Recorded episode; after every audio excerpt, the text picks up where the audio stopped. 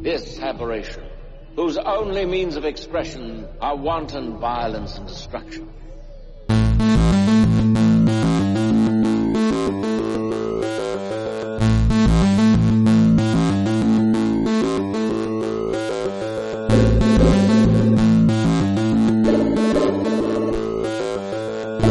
I'm hoping to prove that within every normal system, there exists an aberration, something different. This weird aberration society. How you been, man? Good. Trying to just stay busy and not die in the heat. Yeah, it's hot out there. It's hot out here too. So you know, um, Apparently, we did something to the environment. I hear. I don't know. exactly. yeah, I think the world is on fire. Apparently, uh, I think that's Absolutely. that's a, a thing now. Um, uh, so uh, I'm just gonna go ahead and start. cool. So, uh, welcome back to Mutual Aberration Society. Um, I'm Ryan Jackson, as usual. Um, and today uh, I'm going to be talking about uh, the 1972 film starring, written by, and directed by Christopher St. John, Top of the Heap. That is the name of the movie. and I have on a guest um, to talk about Top of the Heap with.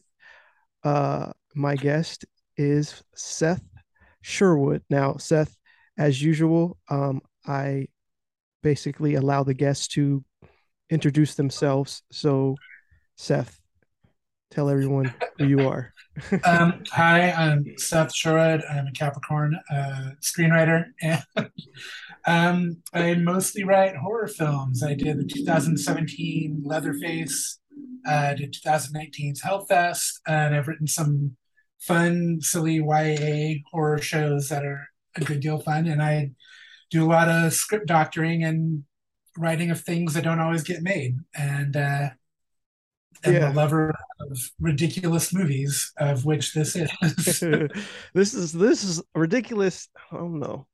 Genius ridiculous. Yes, yes. I mean, no, I get when trust me, I get what you mean. Um, and this is so. Uh, let me explain a little bit as we get into this movie. Right, the first time I saw this movie, I was kind of like, I don't like. I just never. I've never seen a movie like this. Right, like Sure. like it's not really like yeah you can you can sort of like say it's a it has elements of other films and kind of say it's like you know a little bit of the ninth configuration with a little bit of you know this or that but that's really even even in that description it's not really going to tell you what top of the heap is. No. but the first time i watched it i was kind of like yo where like where is this? Like how did how did where did this come from? Right? And upon revisiting i'm like of the thinking now that like yo this is a masterpiece. Like like i don't throw that movie or i don't throw that word around a lot uh but like every time i've returned to this movie um i've thought like okay i know what this is now. Um but it's like there's just so much about this movie that Yeah. like the fact that it's not really known the fact that it's not doesn't have a uh sort of place in this sort of uh film canon like historically uh at least at least at the very least uh when we talk about films directed by like black filmmakers specifically right? At the very Yeah. least. But even that i feel like is doing this movie a disservice because it's like it's bigger than just that right? I mean Oh, it is that but it's more than that. Like it's not like i feel like a, a lot of times people will like sort of attach that label and it'll be sort of like a backhanded compliment you know what i mean? Which is like fuck you you know what i mean? But like also Yeah. like like no like um not that he not that not that not that being like labeled as a black film do I, I don't perceive it as a negative right? Uh but i do know the stigma historically when it comes to movies you know with that label. Uh but i do feel like this is a, a film that's just a fucking a hell of a film. Um It, re- it really is. I mean, you know, maybe you can see why somebody watching it for the first time, like they're going to spend their first five minutes being like, "This is this is weird. This is trash. This makes no sense." yeah yeah yeah But if you you know, the longer you stick with it, you're like, "Oh, this is satire. Oh wait, no, it's not satire. This is high art. Oh no, mm-hmm. this is something like." every 20 minutes, you know, I was basically like thinking, oh, this is something completely different than what I thought it was. Yeah. yeah. So to give the the basic plot, um, I guess I'll do Letterboxd. I guess I'll read the Letterboxd uh I was gonna say good luck, but yeah, that synopsis, right? Okay, so here we go. This is the Letterboxd synopsis. His rage, this is in all caps. His rage was the illness of the times. a DC black cop is pushed over the edge when he is passed over for a promotion, leading him on a violent personal crusade against criminals, punctuated by feverish psychedelic dream visions. Okay, now that's not really uh, helpful. Um, it does touch on the elements. He is, in fact, a black cop in DC. He there is psychedelic dream visions, uh, a violent personal crusade against criminals.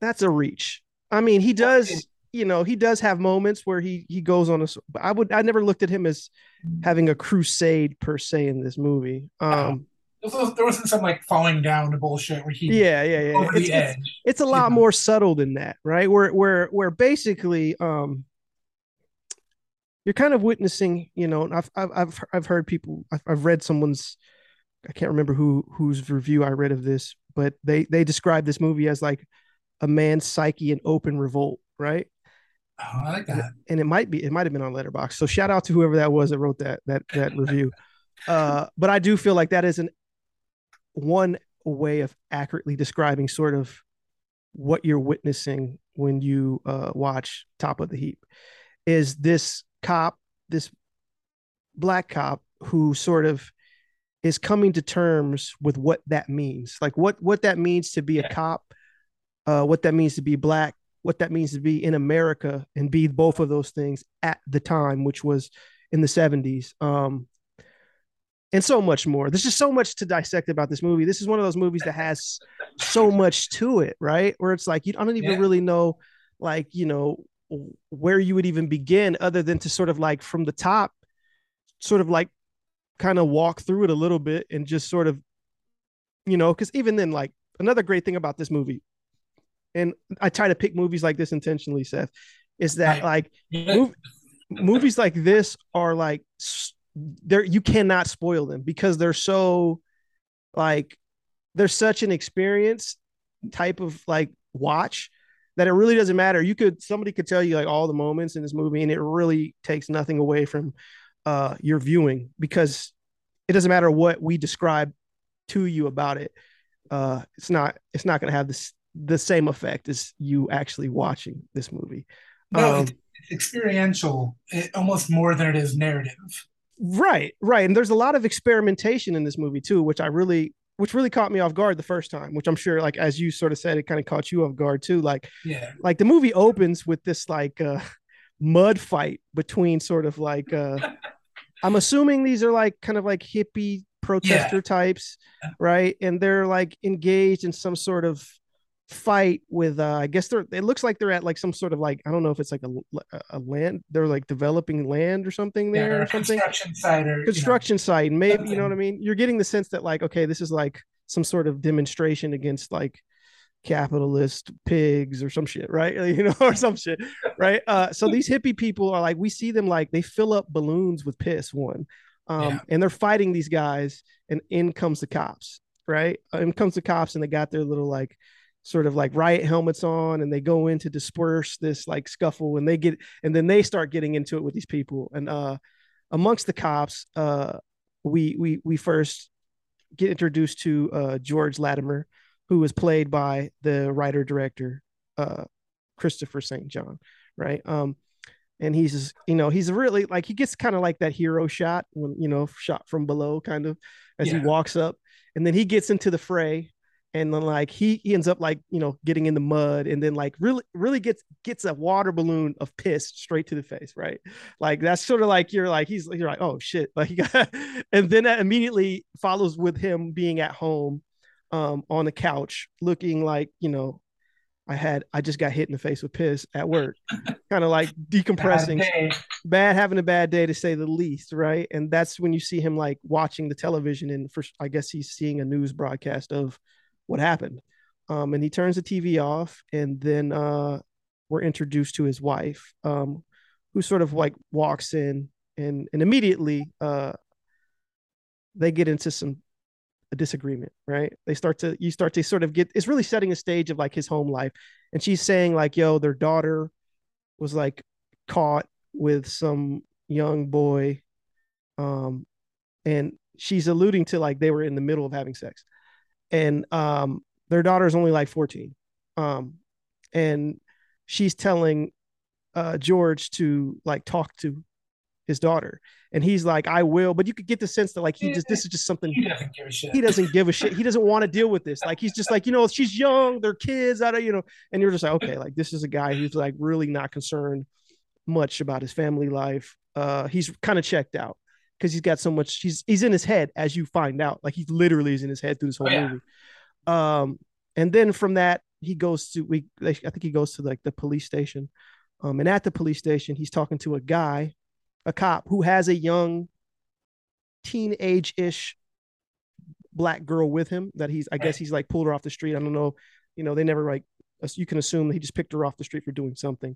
And i guess it kind of reminds george of his daughter because he asked the guy you know how old she is and i think he says she's like 12 or something right Yeah. um and then the guy mentions to george about like he apologizes and says i'm sorry that you got passed up on this promotion you know um he's like i got passed up too but now this is a white cop right Yeah. um and you, this is where you start to get the sense that like oh george has been a, a cop for like a significant amount of time and you know a big reason you know besides him being a black man um eh, that he's being passed over he should be you know uh, i guess rising in the ranks so to speak is that like george has uh some other issues right? George is george is really dealing with uh, a lot of shit. And um yeah um i hate to go beat by beat but i'm just like i, I don't know which other another way to talk about this movie. So then we real quick, like you know, that that's the moment, like when you read the Letterboxd description, you know, the if this were a studio film, the you know, quote unquote inciting incident, he's passed up for promotion. The Yeah. way that way that Letterboxd bit wrote, like that's your big setup. And in this, when it happens, it's clear, but it's also it's just it's just kind of buried, and they they roll through it, and he like it's almost like.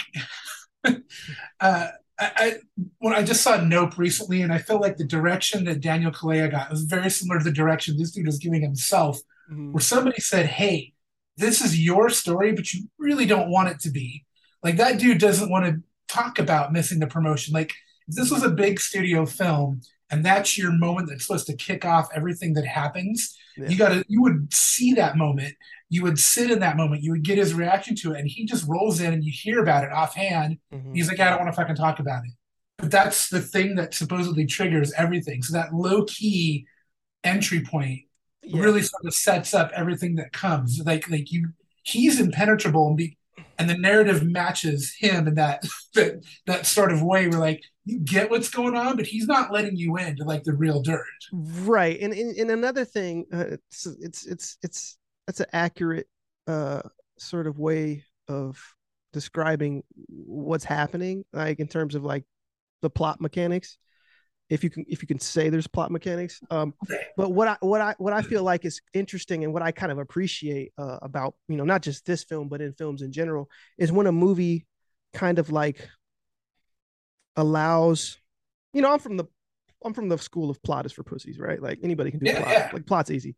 Like you know what i mean? Like uh but but like when movies have that like that the balls to sort of like like let the world sort of like be a thing that's already taking Yeah. place and we're sort of like catching a character in a Yeah. moment It doesn't care if you're not ready, if you're not following. right right and, and in a That's way yeah yeah and in the way that it sort of like delves out the information it's not ha- it's not holding your hand it's like it's like yo you could like I'm like you Keep can up. figure this yeah yeah keep up you can figure this out um and like some people may feel like i don't like that you know especially because we're inundated we're inundated with like like you said like big studio movies that like really hammer home exposition and and Yeah. like making sure that everything is clear to the point where like characters will speak subtext right into the fucking camera basically Right.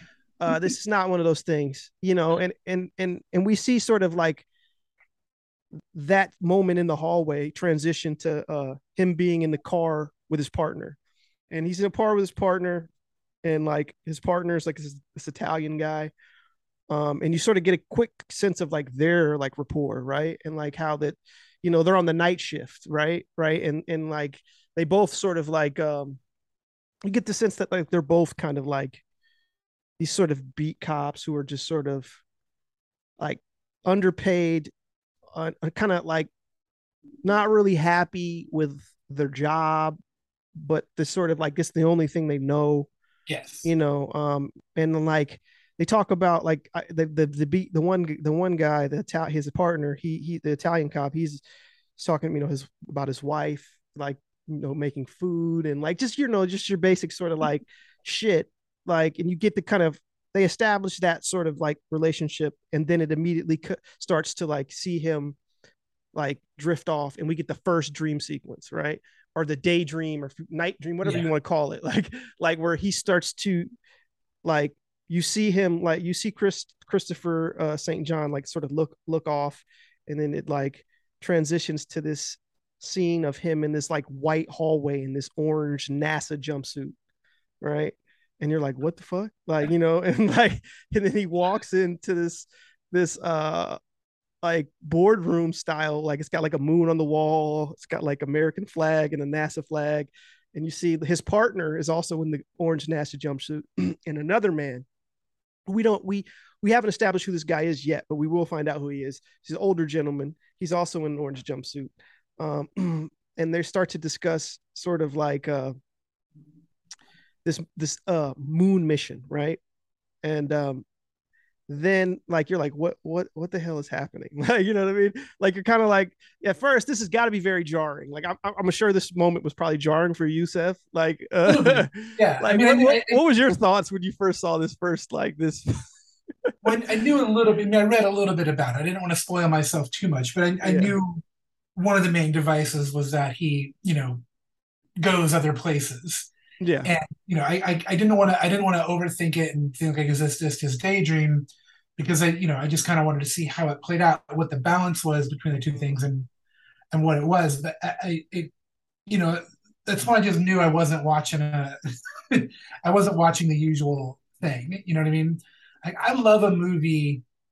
Some of my favorite movies are about men, masculine men who know how to do one thing and then the world doesn't need that thing anymore. Um, I, I, I first hit on that with um, Misfits, 1962, Clark Gable, Marilyn Monroe, just that idea like he was a cowboy, but the world didn't need cowboys anymore. And I just always love that sort of look at masculinity and, and like he he is like this character in this movie is super masculine and even in his fantasies he goes from one masculine fantasy to another but you can also see how they're failing him and so it's like you know oh like does he have a dream about being an astronaut because he's not fulfilled as a cop but then you know you almost immediately see that he's not really in control of his own fantasy. He's not the boss. Yeah. He's not like he's not calling the shots. He's not you know like he's immediately almost always under some sort of level of power above him even in his own fantasy world.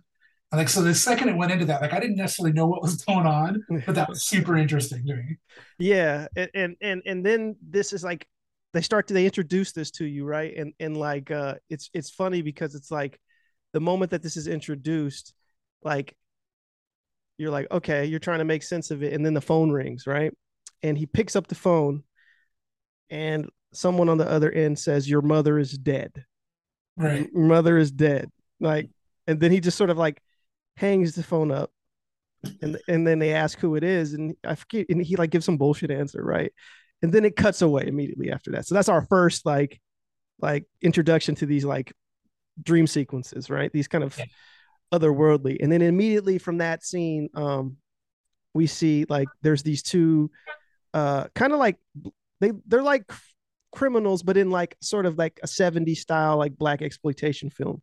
Like just these two black guys they're like they're like sitting at a table and they have money on the table and they're drug dealers and they're making jokes of, like there's like coke on the table. Like one of the dude is like literally snorting coke while they're like eating there's literally like little clean bowls a little perfect bowl of coke a little perfect bowl of pills a little perfect bowl of joints. Yeah right right. And they're just like you know they're just sitting there having a good time right? And then immediately uh we see that uh Christopher St. John and his partner, or should I say George, George Latimer and his partner, um, are outside and they're like creeping up on this this spot. Now we have no context to like how they found out about this this place or who these guys are, but uh Chris burst in, right? Or George burst in on these guys and he's got his gun drawn and they're they're caught off guard and immediately they're looking to him and the one guy's like you know, trying to like appeal to his like, you know, like yo, we brothers, man. You know, like he's like sliding. He's got the money. He's like sliding the money, like in the off the table towards him. He's like, come on, man. Like you know, let us go. They're like trying to negotiate with him, right? Like, come on, black man, type shit. And like, uh, you know, and then you get the sense like you're like wondering, kind of like, yo, is he gonna, is he gonna like it? Is he gonna like let these guys go? And like immediately you're, like, like this, this, this, like immediately like no he's like tells him get up right and he's like you know basically put your hands up and and then like he tells them to get like to turn around and put their hands you know on the wall and then the one of the guys is like man fuck you. You know i'm not doing that. Like basically you know what i'm saying? Mm-hmm. and and that and like this is the first time that like he's literally like being called a pig and like uh other black you see like other black people's response to him being a cop right? Um and like you get this is a returning theme what we see multiple times right? But this is the first instance yeah. in in the movie. And like these guys are like kind of like looking at him like he's a fucking traitor right? You know because you know a cab. But but his his partner runs in and immediately he flips you know the one guy you know to the wall puts his hands behind his back and then he gets the other guy pats him down and, and, and cuffs him too, right? And then you know, um, and also takes the money, takes the money, he takes the money, takes the money, very he, very casual, like no yeah, big deal, because he needs the money. That we we've already established that in the first moment we meet him, yeah. like he's trying to get more money. How can they get more money? You know, um, you know, however they can, basically. Uh, so they they they take these guys off, you know, and that's pretty much the end of that. Those guys don't really kind of return, and that's a really very exposition sort of in place of exposition, really. Um, because it's not really explaining things other than it's explaining sort of uh kind of like George George's uh I don't know. It's it's setting up that George is is not only has an issue with sort of being a cop, but like the community and the people that look like him have an issue like with him being a cop, which yeah. is understandable, right? Um, and then after that, like I'm trying to trying to cycle through. We see him sort of go back home, um, or is where we see his wife, right? And, and she's like cooking, uh, like I don't know, breakfast or whatever. Um, and I'm what's do you remember his wife's name again? Uh, what was it like? Uh, some, uh, v- something with a V, right? It's like, or, or Viola, or is that the actress's name? I think it was Viola. Viola was either her name or the actress. Viola, you know, yeah, it's Viola Lattimore. Yeah, I think the actress's name was. I'm looking at it right now. Florence St. Peter as Viola. So, uh, you know, he's at home. Was that his actual wife, St. Peter? Oh no, St. Florence. No. no, no, no, it's not. His name is St. John's. This is Florence St. Peter. Yeah, yes, two saints, which is interesting. but yeah, so Viola, you know, is, is like making breakfast, and he's asking him to talk again. She asked him to talk to the to their daughter and he's still like, yeah, I'll get to it, but I don't want to talk to her until I know exactly what was going on with her and that boy, right? Which is another way of him not really, yeah. you know, doing his, you know, job as a dad, like really kind of like skirting, skirting beyond some shit, not really wanting to face that problem. Um, and then we see him basically go back out with his partner. Um, and they're driving, um, and I believe, which is kind of interesting because like we see that they've they've taken at this point like we get it we really get like this is another aspect like dc plays a role in this movie. Like this is really like dc like we do see a lot of it's shot in la but like yeah. but it's, it's, definitely there's a lot of money shots of dc yeah which yeah. is which is like i wondered about that i wondered like did they like just go down to like washington dc and like shoot like a bunch of like b-roll or like establishing establishing stuff because there is a lot of like moments well a lot but like a significant amount of moments where you literally yeah. see like pennsylvania 1600 avenue Absolutely. you see the little the little uh the washington monument like there's a lot of them like sort of like driving around even though like you're wondering like, okay, are they're in the they're on the night shift, right? Why are they in the day? Like, you know, Uh, there, it's so weird. I couldn't tell if this movie had a big budget or a little budget because you got mhm. clearly a lot of the driving around is shot in LA, but then you got the a lot of these establishing shots from DC. Mhm. They do car chases, but sometimes they're shooting in the day when it's supposed to be night. It's confusing to like wonder I, I, how much money did they have because clearly it costs them. They spent money for real, but also it has some of those qualities of corner cutting of like a money a movie with no money. yeah. Well, I do remember this, right? And correct me if I'm wrong. Like from that moment, they're like taking a job because they need the extra money, right? And they're doing like a job. There's like some political event. Oh yeah, yeah. You remember? Like, so there's like other cops around and they're like just there to sort of like be a police presence at this, you know, un- unnamed political event, right? Um, I to look up what uh, DC cop uniforms look like in the 70s. I didn't, Mm-hmm. but they were some pretty like THX 1138, like fascist looking uniforms. yeah, they did have a little bit of that, like, yeah, like a little bit of SS officer Yeah. type of uh, vibe to them. But when they're down there outside of this, like, I guess, like city building, I don't know, I mean, it kind of looks like a city hall. And, and he looks, and there's like a rocket, right? And he Mhm. sees like a, it says USA on the side. It's like a space rocket. And then that cuts to the second dream sequence at that. And Right. then you see him like on the moon, right?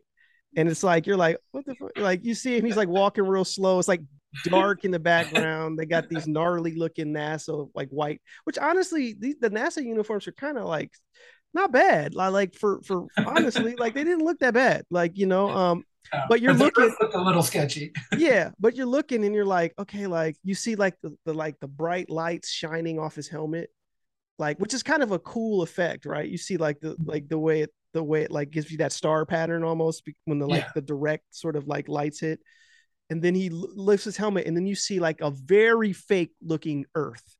Like rotating, right? Like it's like it looks literally like it's just a globe. Like It's a just globe, 100% just and a you're globe. like, yo, and first, you, you don't really quite. At, and this is the moment where probably like you're like, what did you think at this moment when you saw that globe? You were like, yo, whoa, whoa, whoa, whoa. that's, that's actually honest where I, where I honestly started thinking like, did this movie cost $5 or $5 million?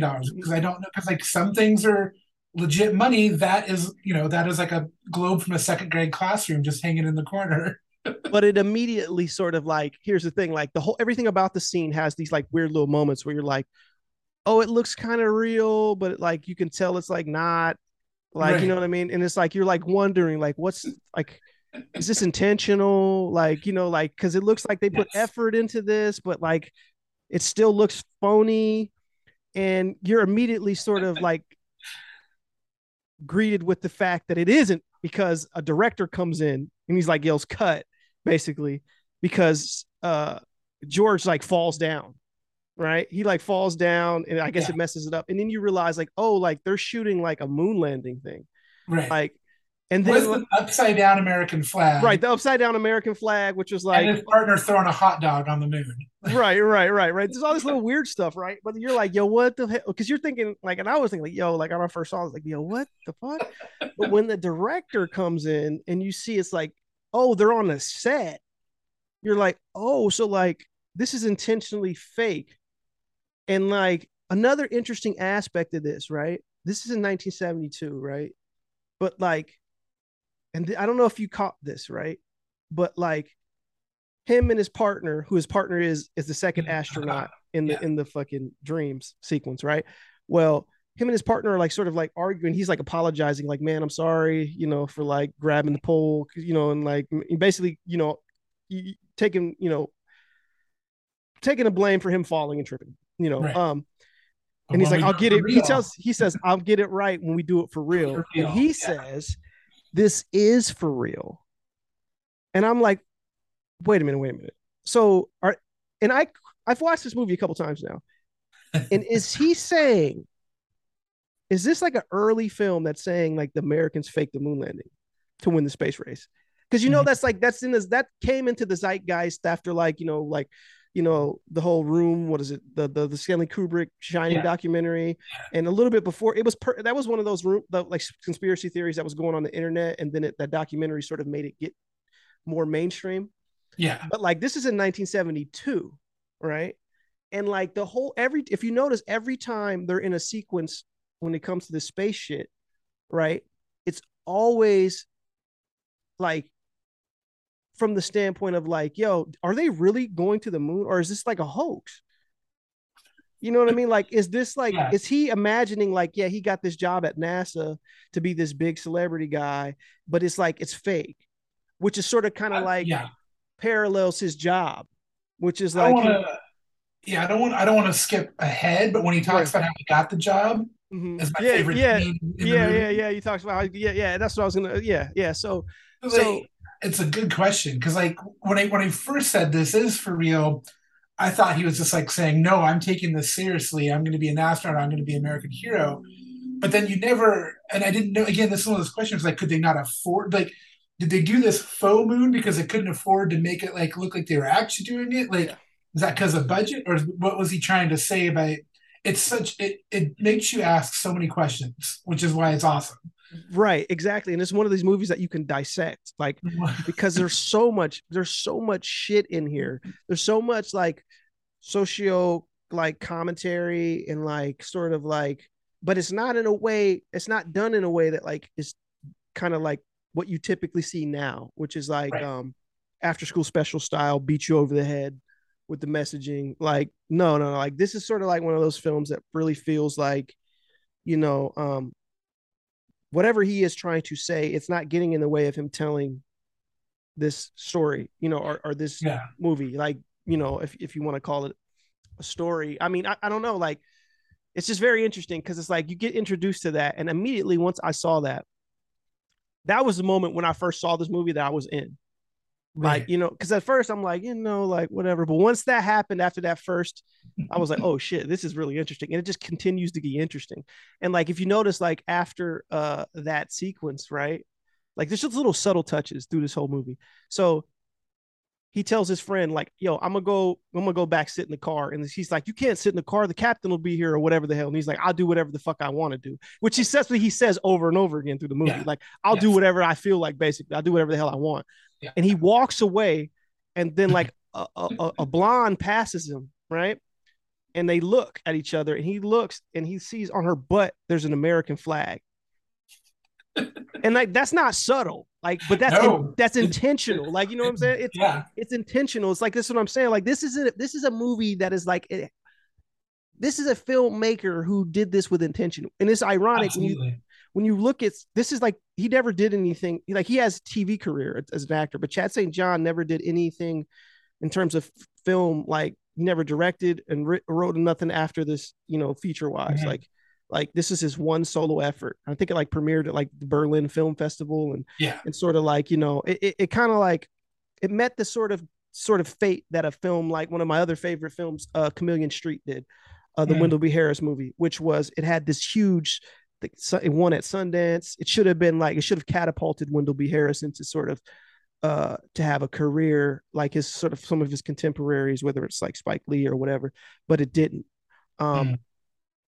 and it and and a big part of me sort of like wonders like was it the sort of subject matter like in the way that he that it wasn't palatable for the sort of powers that be uh because both chameleon street and this movie don't take the approaches that we've come to be uh that we've come to associate with sort of sort of these sort of uh uh stories of of not only like black people in in in America but just uh stories that sort of traffic in this sort of subject matter. Um th- these movies feel kind of like renegade like you know what i'm saying? Like even this movie feels very renegade. Like like what it's saying it's like almost like this is a movie especially in 70s right? Which a lot of crazy shit came out in the 70s right? But you could just see like that they probably didn't know what to fuck to do with this movie. Oh no, no, they it was it was very confusing. you know what i mean? Like yeah yeah yeah like it doesn't connect the dots for you. You expect you to keep up or draw some sort of conclusion. It's not going to hold your hand. it's definitely not it's definitely not doing none of that whole that none of that hand holding shit and it's like really saying a lot but it's not like saying it in a way that's just it, it just it just presents the fucking world Yeah. to you right so it, after really got me with, with, that that that second moon bit with you know the falling down and the was his level of frustration. I really started to think on it at this point because once I got the idea that like okay he is beleaguered and beaten down in real life, so he has this rich fantasy world that he's going to go to, mm-hmm. but the fantasy world beats him down just as much as the real world. He can't escape. He can't, he can't escape. Yeah, even fantasy, he can't escape the reality of his existence. You know what I'm exactly. saying? And again, yeah. like what it is to be sort of not only a black man in America, a black man in the 70s, but also a black man in a position of basically, if you want to call it authority, you know, he's a cop, he's a beat cop. Right. But, you know, like what, again, like this idea that like you're watching a film about a, and, and the whole premise of the film is a man sort of psychologically trying to cope with his existence. He doesn't fit in anywhere. Right. Like, and, and I love that he's like a fucking like ornery. He's just ornery. He's like fucking like fuck you. Like the like the cop like the captain tries to say how you doing there, oh, Lattimore, and he just blows him off like fuck you. You know what I mean? He doesn't even say anything. He's always eating too. Yeah, yeah, yeah, yeah. yeah. The captain is He's kind of the captain. Show, the captain is the director in the which I failed to mention. The captain, yes. the police captain, is the director who calls cut in the scene on the moon landing, yeah. on the moon landing scene, right? Um, which we haven't quite, but like we do see him in passing, right? Like because there's a scene that follows the the whole like uh that flashback where they're like him and his partner are walking by a bar, and two men run out, right? And one man is like bleeding, and the other man takes off, right? So the partner deals tends to the man who's like on the ground, right?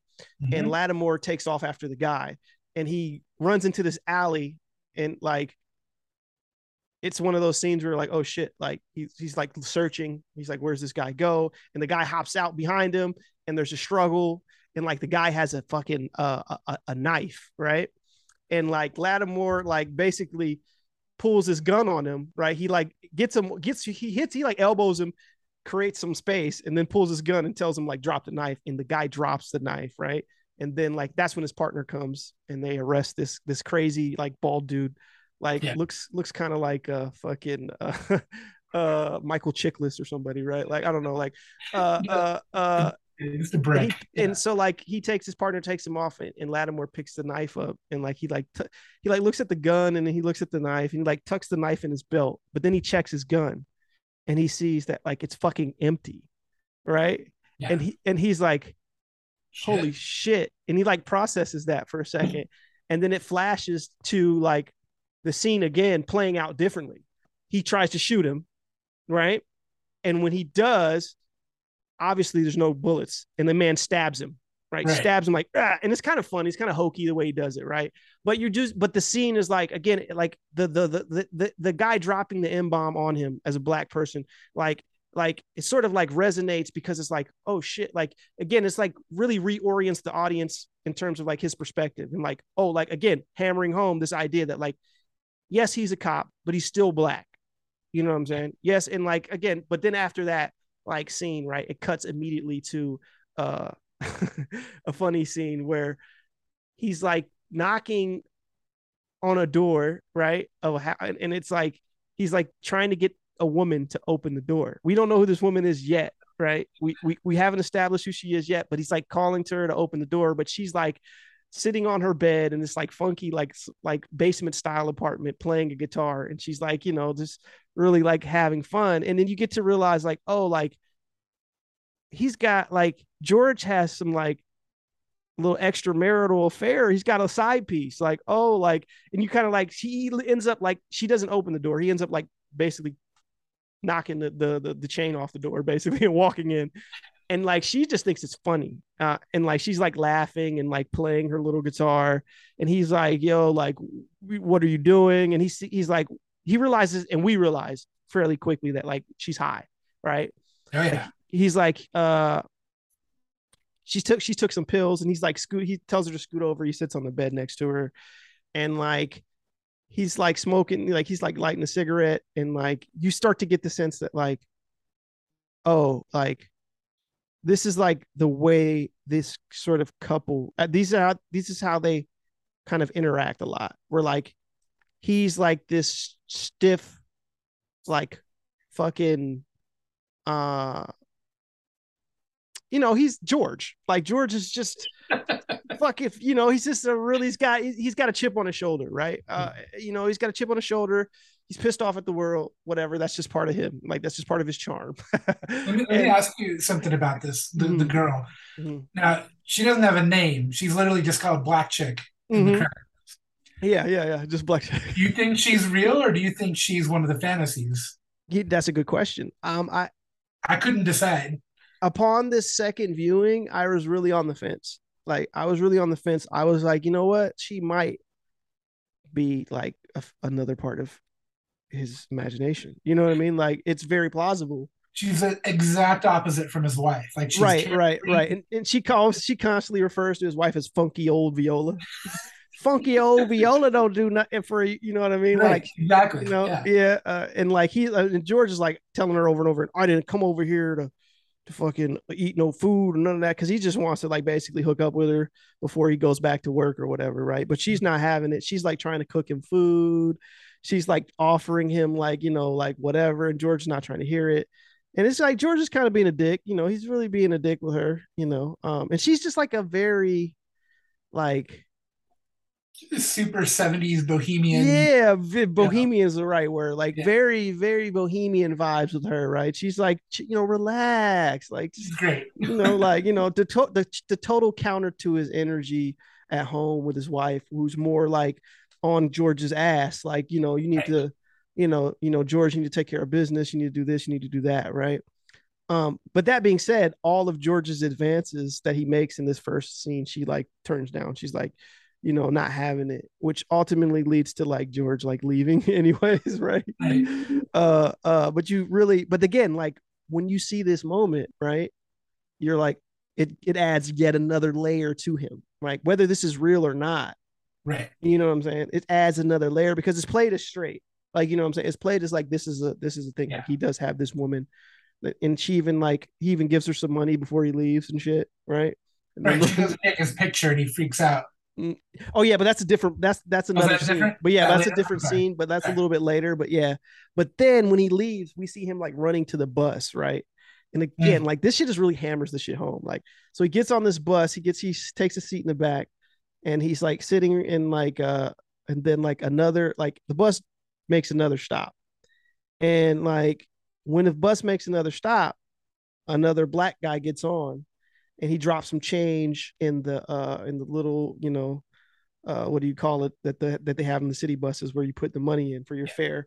Drops it in there and the bus driver's like, "Hey man, you didn't put enough money in the fucking the fare or whatever." So immediately the, the confrontation happens where the black guy's like, "What are you talking about? Like I didn't you saying I didn't put money in the motherfucking fare?" Like and you're really kind of like like did he or didn't he? Like you know what I mean? Like it could go either Right. way. Like you're not quite certain like if he's like really just like kind of like bullshitting him and he didn't or he did and like you know what I'm saying? But like be that as it may, the bus driver's like, all right, man, I'm sorry, whatever. Like, go sit down, like, you know, whatever. So guy goes to sit down and immediately he's he sits back by by George, and then like he looks over at George, he's like, Man, can you believe this shit?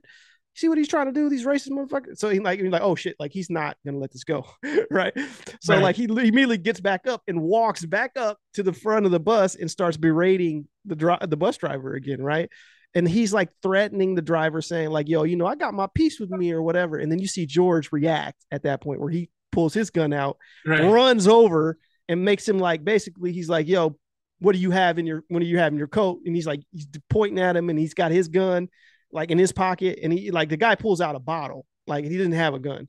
And Okay. like at that same time the bus driver has already stopped the bus and he runs the fuck out of the bus. Like he just gets out of there like oh shit. Right? And then like immediately uh george like just he loses it right? And you just see him kind of like snap like what am i doing? Sort of like a moment of clarity. And he like gets the fuck out of there because he's like oh this guy's just like some fucking guy with a fucking bottle and when he runs out a cop sees him because the cop's already the cop is intent is already up because he sees the bus driver running Yeah. right but then he sees george and he immediately assumes oh george must be the perpetrator of whatever's happened like so you get this interesting ass reaction where the cop pulls a gun on george and re, you know and like makes him spread his legs you know put his you know like turn around and he's like patting him down and like you could you could and it's interesting the way you could see sort of like christopher st john his performance the way he plays it on his he's like plays is really good where it's this sense of like right sort of like righteous almost anger but like not like over the top though Yeah. where it's like, like he, you could tell he's just like looking at him like I expect this to happen but he's like he tells him at like when he has him turned around he's like if you open my coat you would see that we you know like you know we're on the same side or whatever. And he rips his coat open and he sees that he has a fucking under his trench coat he has a, his cop uniform on. And even that's not enough because he tells him like yo like if you check my id you could see that i'm legit. And he puts the cop puts the gun on it like put presses the gun Yeah. to his neck while he gr- checks his id and immediately when he verifies like oh he really is a cop he's like immediately apologetic like man i'm sorry man you know whatever da, da, da. and like george just snatches it back and he says yo man give me my fucking gun and he told him like you could have really fucked up. Like you know what i'm saying? Like you really could have fucked up man. And he's like i'm sorry. And then like george just like walks away right? And it's just like again you get that that second like another instance like you had at this point now how you've had the the criminals who've like you know Yeah. the black criminals like that they roused that like you know called george out on being a cop and a traitor.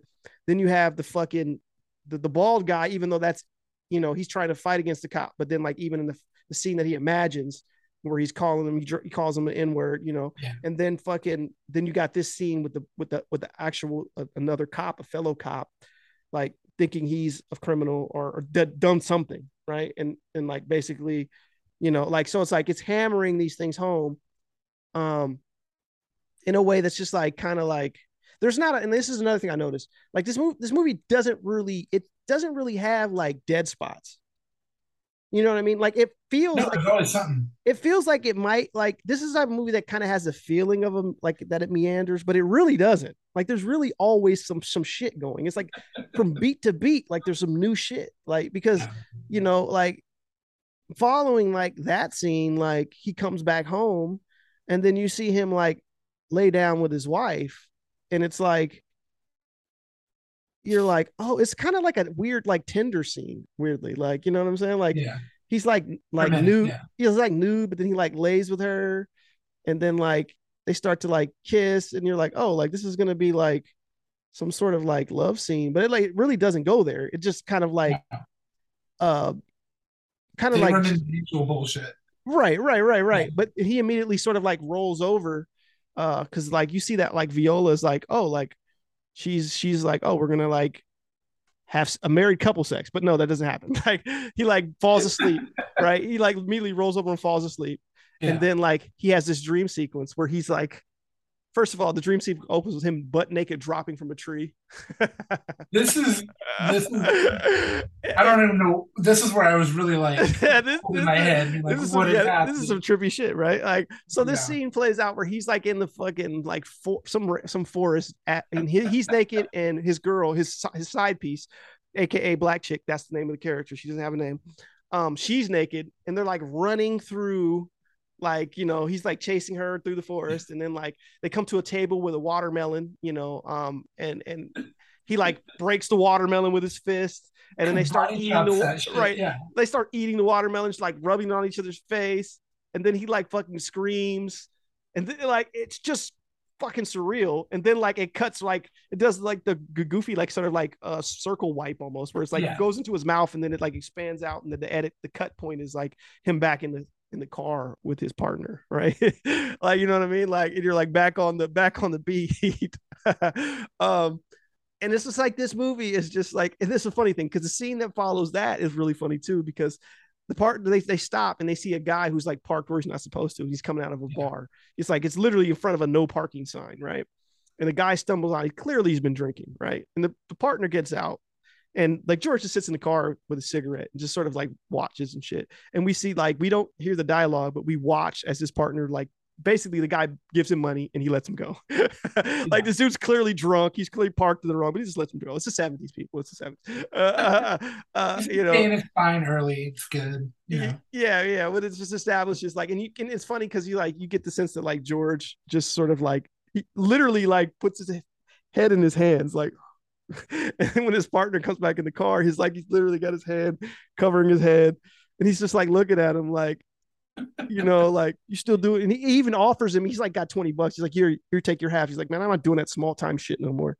You know what I mean? Like more or less, like, right. Like, which shows you kind of like that like George isn't above doing it because he's done it in the past. Um, but it's another wrinkle to sort of like that sort of the deconstruction of like uh this uh fantasy or or myth of what like a cop is.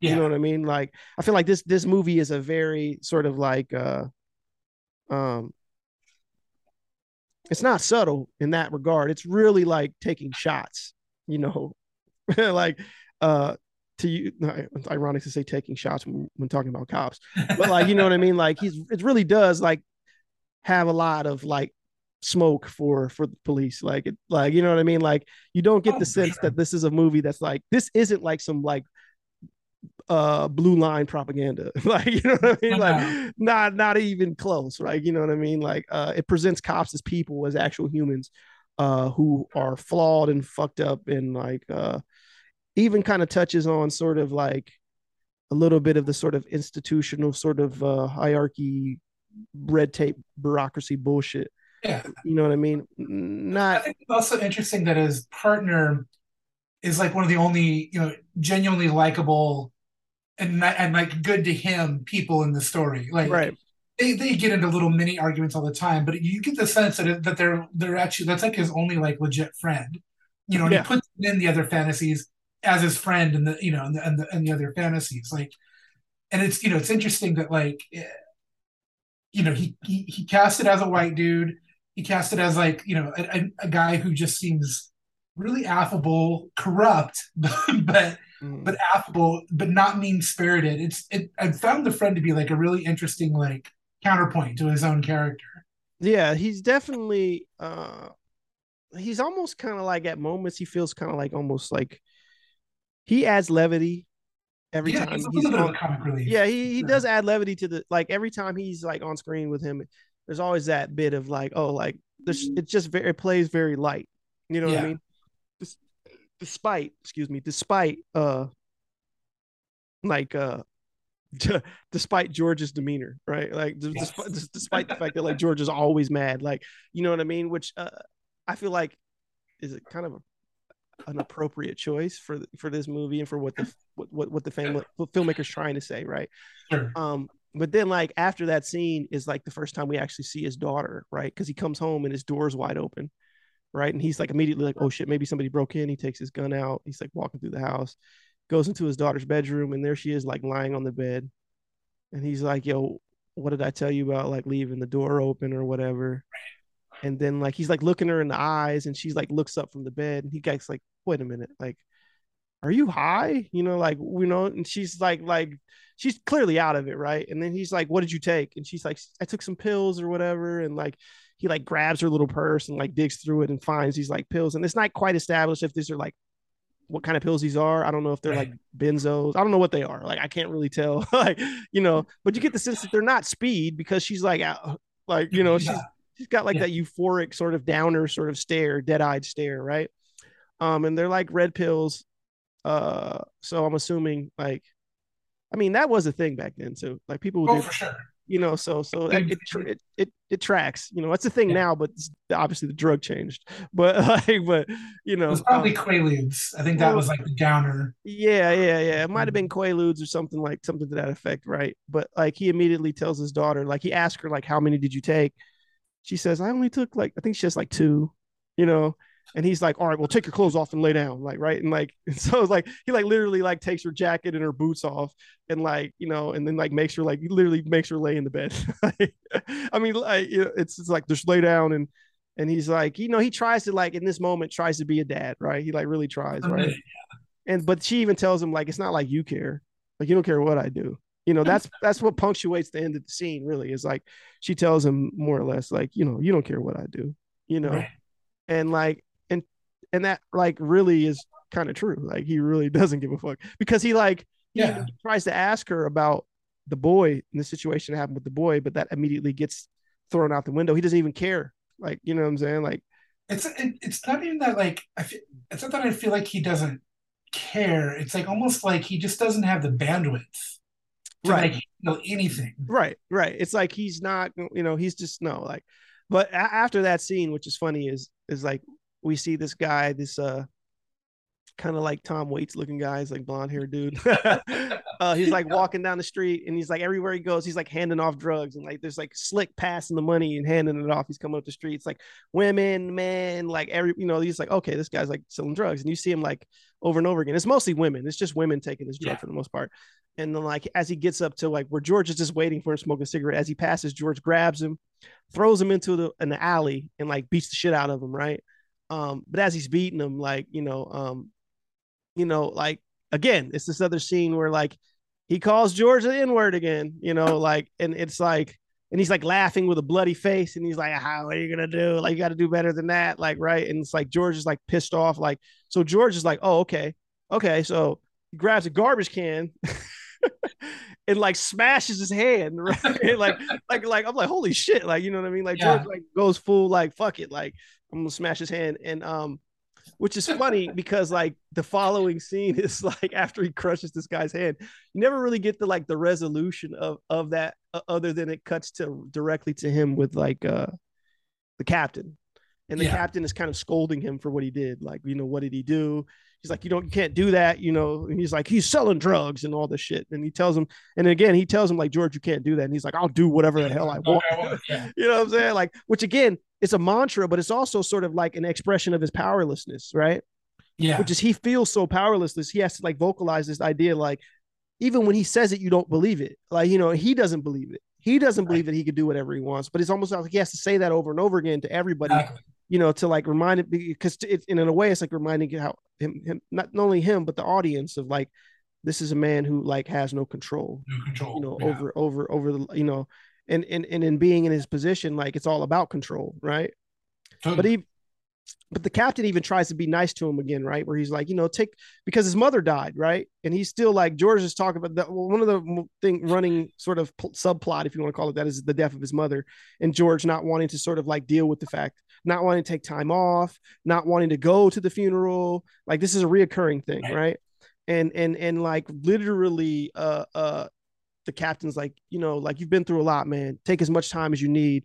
And he's like I'm not taking no fucking time. Like he basically says, tells the cops to kiss his ass, like the captain, right? And the captain's immediately Yeah. like, you know, Lattimore, off, you, you're gonna lose your badge. You fucking, and then he doesn't give a fuck. Like George is like, yeah, whatever, deuces, peace, fuck you. like walks away, like, like it's just fine. Like this dude does not give a fuck. Uh, I kind of love. It's kind of endearing a little bit, right? And No, then, it then that's when it cuts to your favorite scene, which we Yeah. can talk about, which is this is where if, if the following scene is another another sort of like if you want to call it a dream or hallucination where he's like uh outside he's walking outside the captain's there obviously um and the press is all around george right? And they're interviewing him because he's an astronaut right? And they're asking him like you know how he got to be an astronaut right? And you go ahead seth. What about this scene you know He's, like he, you know, he he's just sort of like he says it like he would talk about like if you if you ask like a guy in his economic position, how'd you get a job? That's what he answers. It's fucking NASA, but he's like, well, I needed a job, so I went down to the unemployment office and went down they- to the temp You though he was at yeah, nasa see what temp they had available, and you know they said that you know the NASA was looking for people to send into space. He's, I think doesn't even light a cigarette while he's like you know very casually like just it's just so he, he doesn't light a cigarette he lights a joint enjoy. and he like gives it to the cat. He gives it to the captain character. Like he's like, yo, he makes him like hit the joint like in front of all the press, which is great. That, the, that that was just sort of like if there was a thesis to the movie, it was that scene. He's having a fantasy where he's being an astronaut, which in you know in the early '70s was like every kid's dream was to be a fucking astronaut. And so you know, but he's treating it like this blue collar job, and he's lighting up, and like it's it just tells you like both the level of irreverence, but also like it's just so new. I don't even know how to describe like the level of like nuances. Like, is he pointing out that it's you know racist that there's no that a, you know it's not easy for a, a black man to become an astronaut? So he's talking about just going to the temp office and filling out a form, and they made him an astronaut. And he's not, you know, he's, you know, I remember when we, we first uh, when I picked this movie off the list you gave me, I'd asked you if you'd seen uh, Larry Cohen's Bone, and like this did have this. There were similar things in this to where like it's a movie that's saying something about racism, but at the same time, it's also hitting the stereotypes that are that are like part of that racism. and it's like I'm it's it's such a fascinating thing, and I don't know if I'm even equipped to like say what it means. But like that was a scene that we're in the, this that press conference. It just it just blew my mind. It was so intentional. Like like him saying that, him lighting up, like all those things was like very specific and intentional. Well, you know, it's just to, to to provide a little context for like that time, you know, like you got to remember two years prior is when uh Gil Scott Heron's uh Whitey's on the Moon came out. Right. That song Whitey's Oh, on the moon, like we're out here Right. and Whitey's on the Oh moon, my like god. You know what I mean? So like Yeah. it, it, it was part of sort of like, you know, so like this this this movie is like a, a direct uh it attacks sort of all of the the sacred cows of you know America like from the from the things the things that they hold sort of like in regard you know from Yeah. be it- be it NASA you know the police force the literal government like all of these things it's like very intentional. Like there's a lot of like uh like you said like the flag the American flag on the blonde's butt Yeah. like uh, there's all of these things that it's like intent he's intentionally putting these in the movie and intentionally fucking doing these things like you know like you said giving him a joint or whatever. Because one of the scenes that follows that scene right because there's it's followed that quickly by like it cuts back to george but then it goes to another scene and he's he's in bed. Like he's hurt Yeah. and we don't know how he got hurt they're claiming he got hurt by some kind of rocket demonstration or something like it's not really clear how he's hurt but like the captain's there right and the captain is like you know like telling george like it's gonna you know like you're gonna be okay you know and then George, like him and George have this moment where like George like pulls him close and he's like talking to him in his ear and shit, right? And Mhm. like um just uh you get the sense that like the captain in his dream, right, is very different. Like the relationship that he has with the captain in his dream is total yes. counter to the relationship he has with him in real in actual real life. Whereas it's like the captain's like like literally like friendly, but like he's friendly back and he's like wanting to like make sure he's okay and like and like George isn't really mad at him, which is interesting, right? Um, but fuck all that because he gets out of there, right? And there's this fucking nurse, this Swedish nurse, Oh right? my god. Yeah. It's like she first of all she's reading an Ebony magazine, right? Which was was a great touch. And she gets up, right? And and she's like George is like chest naked, right? He's got like his chest is out, he's gets covered, his his lower half's covered by a little blanket in this hospital bed. So he's like, the nurse is like, "What do you want for breakfast or whatever?" He's like making the bed rise and climb, like he's like, you know, coming up, and he's like. It's yeah, yeah, yeah, yeah. It's this the scene is fucking great. So like Oh she's like taking like and again, she's just got this very Swedish accent, like very like like like she looks like Yep. one of those like again softcore Swedish like she looks like one of those softcore 100%. Swedish porn like like a Swedish Absolutely. milkmaids, some from like Swedish milkmaids or some shit, right? Um and he's like, yo, she's taking and writing down his order for breakfast. And he's like, you know what, what, what else do you need? I can give you. And he's like, actually, you know, like I need like, uh, uh, he, he gestures to his, his, his, his fucking sto- stomach. And he's like, I can use like, uh, like kind of pain right here. I just need Yeah. to like massage, right? So Yeah. she like touches his like stomach, his, you know, and then like, then she un- unzips. He gets the clue. They make the face. She unzips her, her nurse's uniform and she's completely naked and she climbs on top of him, right? And then like, and then this, they don't actually like she's on top of him, like literally like naked. So, and they like have this scene where like, and, and like it doesn't actually show them having sex. It just, it's the start. Like literally the bed is like Yeah. lowering and she's just on top of him and he's like, do this for your country. She's like, no, I'm doing this for me. like or whatever. And then as like the, the bed lowers and she Mhm. lowers, then the fucking scene cuts out, right? What but it's one of, it's one of those moments where I'm like, yo, what the f-? But it's But- funny because do he for your country because he's an American hero. hero. No, no, no. This is for me. Which is funny because it's like it speaks to like George's like sort of fantasy, right? You know, just Yeah. him, his mind and shit. But like, and, and then like again, right after, because this movie is like moves like one scene after a fucking another. He's driving along after that scene ends, right? And he's like come heading down the street, and there's a cab, right? And this cab is like pulling out, and like, Yeah. but pulling out while he's coming, right? And like he's he like goes around him, like speeds off, and then the fucking cab driver gets out and screams at him, like, what the he's like going off, right? Like he's literally going the fuck off, right? Yeah. Calling him all kinds of names and shit, right? Like, you know, I think he drops an M bomb again. yeah. And then like fucking like George is just kind of like waiting, like he stopped the car and the guy, the cab driver's goading him, like come out, come out, come out, come out. So finally George says, "Fuck this." He gets out the car, he walks towards him, and then immediately the cab guy goes to his car, grabs a tire iron. But by the time he's gets turns around, he sees George has already flipped his his his trench coat open. He could see his whole badge, his gun, everything. So he immediately freezes and he's like, "I'm sorry. Like I didn't know you were a cop. You didn't say anything. Why didn't you say some shit?" And George just standing there like, and he just like basically tells him like, you know, like get that fucking piece of shit out of the fucking road. Like, what are you doing? Like, you know, and the whole time the, the guy's a cabbie's like apologetic and like he's like, I'm getting out of here or whatever. And like he drives off. But again, it's like that's it. yet again, it's like what's like the fourth or fifth sort of encounter he Yeah. has like that. Like where it's like, you know, how how that every time somebody drops an N bomb on him, other than his wife, Mhm. they immediately find out he's a cop and start apologizing. yes. Like the only way he gets an apology for racism is by being a cop. Cop. But, by being a cop, Cop. his wife and the black His- everyone hates him. See, yeah, that's what I'm saying. So everyone hates him in his community because of that. Like even his wife Right. alludes to it, even though she doesn't want him to quit because she needs, you know, that's another thing. Right. where it's just like he feels trapped because his wife is like he even mentions later on that like he's like I want to I don't care about none of this I don't care I just want to get out of this like and she's like no no no we have kids which they established they have two kids which you never see the second kid we don't even uh-huh. know if the, the kid's a boy or girl whatever we just know he has a daughter and another kid because she mentions it in that scene Right. I don't know if that's left on the cutting room floor or if that's I don't know but that's either here nor there it's actually kind of appropriate that we never see this other kid because it It fits. It fits with yeah, it fits else. because how how checked out he is. You know what I mean? Yeah. Like he's literally got like a, a- a supposed side piece, and like he's always like kind of out at night, and like he's always daydreaming, and he's always. But again, this this this movie is like really juxtaposing these things like next to each other, like Yes. purposely. Like it's like you're right. Like every time,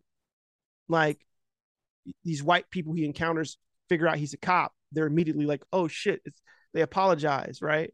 And like you're like, oh, but like in his mind, you're kind of like seeing sort of like how how he sort of is processing this type of shit. Like all of this shit is like, you know, to use an overly used term that's that's pretty much been beat to death now in in, in modern in the modern era, which is this sort of like psychological trauma, you know what I'm saying, that he has, like it's like on full display in this movie and like with every sort of like scene like whether it's with with with with people that he knows and loves or like people he Mhm. considers family or just people that are like of the black community whether whether they're friend or foe.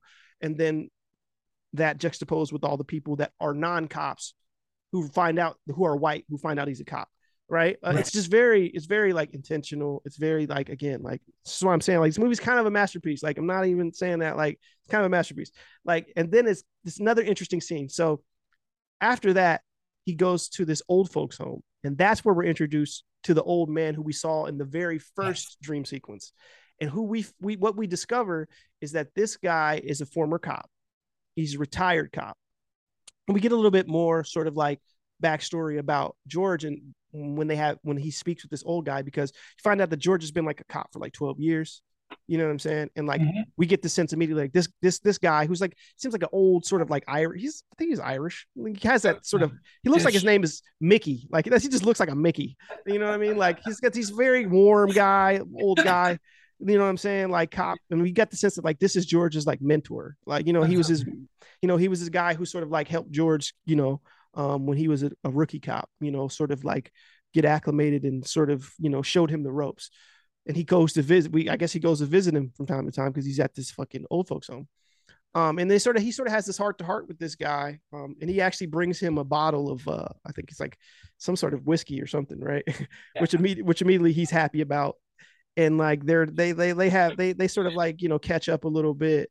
And by the end of this scene right like they're both fucking drunk. Because because like uh he's telling him like i gotta go to i actually gotta go to work. Like i can't Right. drink. Right? Right. But he actually does drink right and then by the end they're they're both shit faced like pretty much Yeah.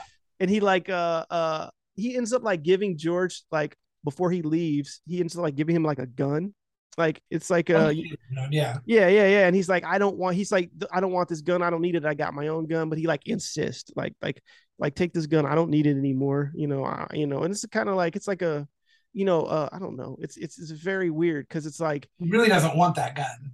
Right. He doesn't want that gun, but like, did you notice that there is a little moment, right? There's a little moment, um, like before the gun, before he gets the gun, where after he's like talking, where there's like a flash, quick flash, and you see George walking down a hallway, and he's got like a Letterman jacket, and then it cuts to like a suit, and he's like Oh. smiling, and then it cuts back before he gets the gun. And I really thought about that, like, yo, what is what is he fucking saying right there? It's like it's almost like this graduation of like, you know, like he's like transitioning from one thing to another, but it's like this is his expectation versus reality. Uh-huh. Like I, I don't know, I think I blinked and missed that. yeah, it's it's That's it's really quick. It's one of the it's one of the rare moments of one of those dream flashes where it's like a quick hit and then it's out. Like it's like it happens really quickly and then it goes and it cuts right back into the, then it's the scene where he's waiting to tell him bye and he comes back out with the shoebox that has the gun. in. Right.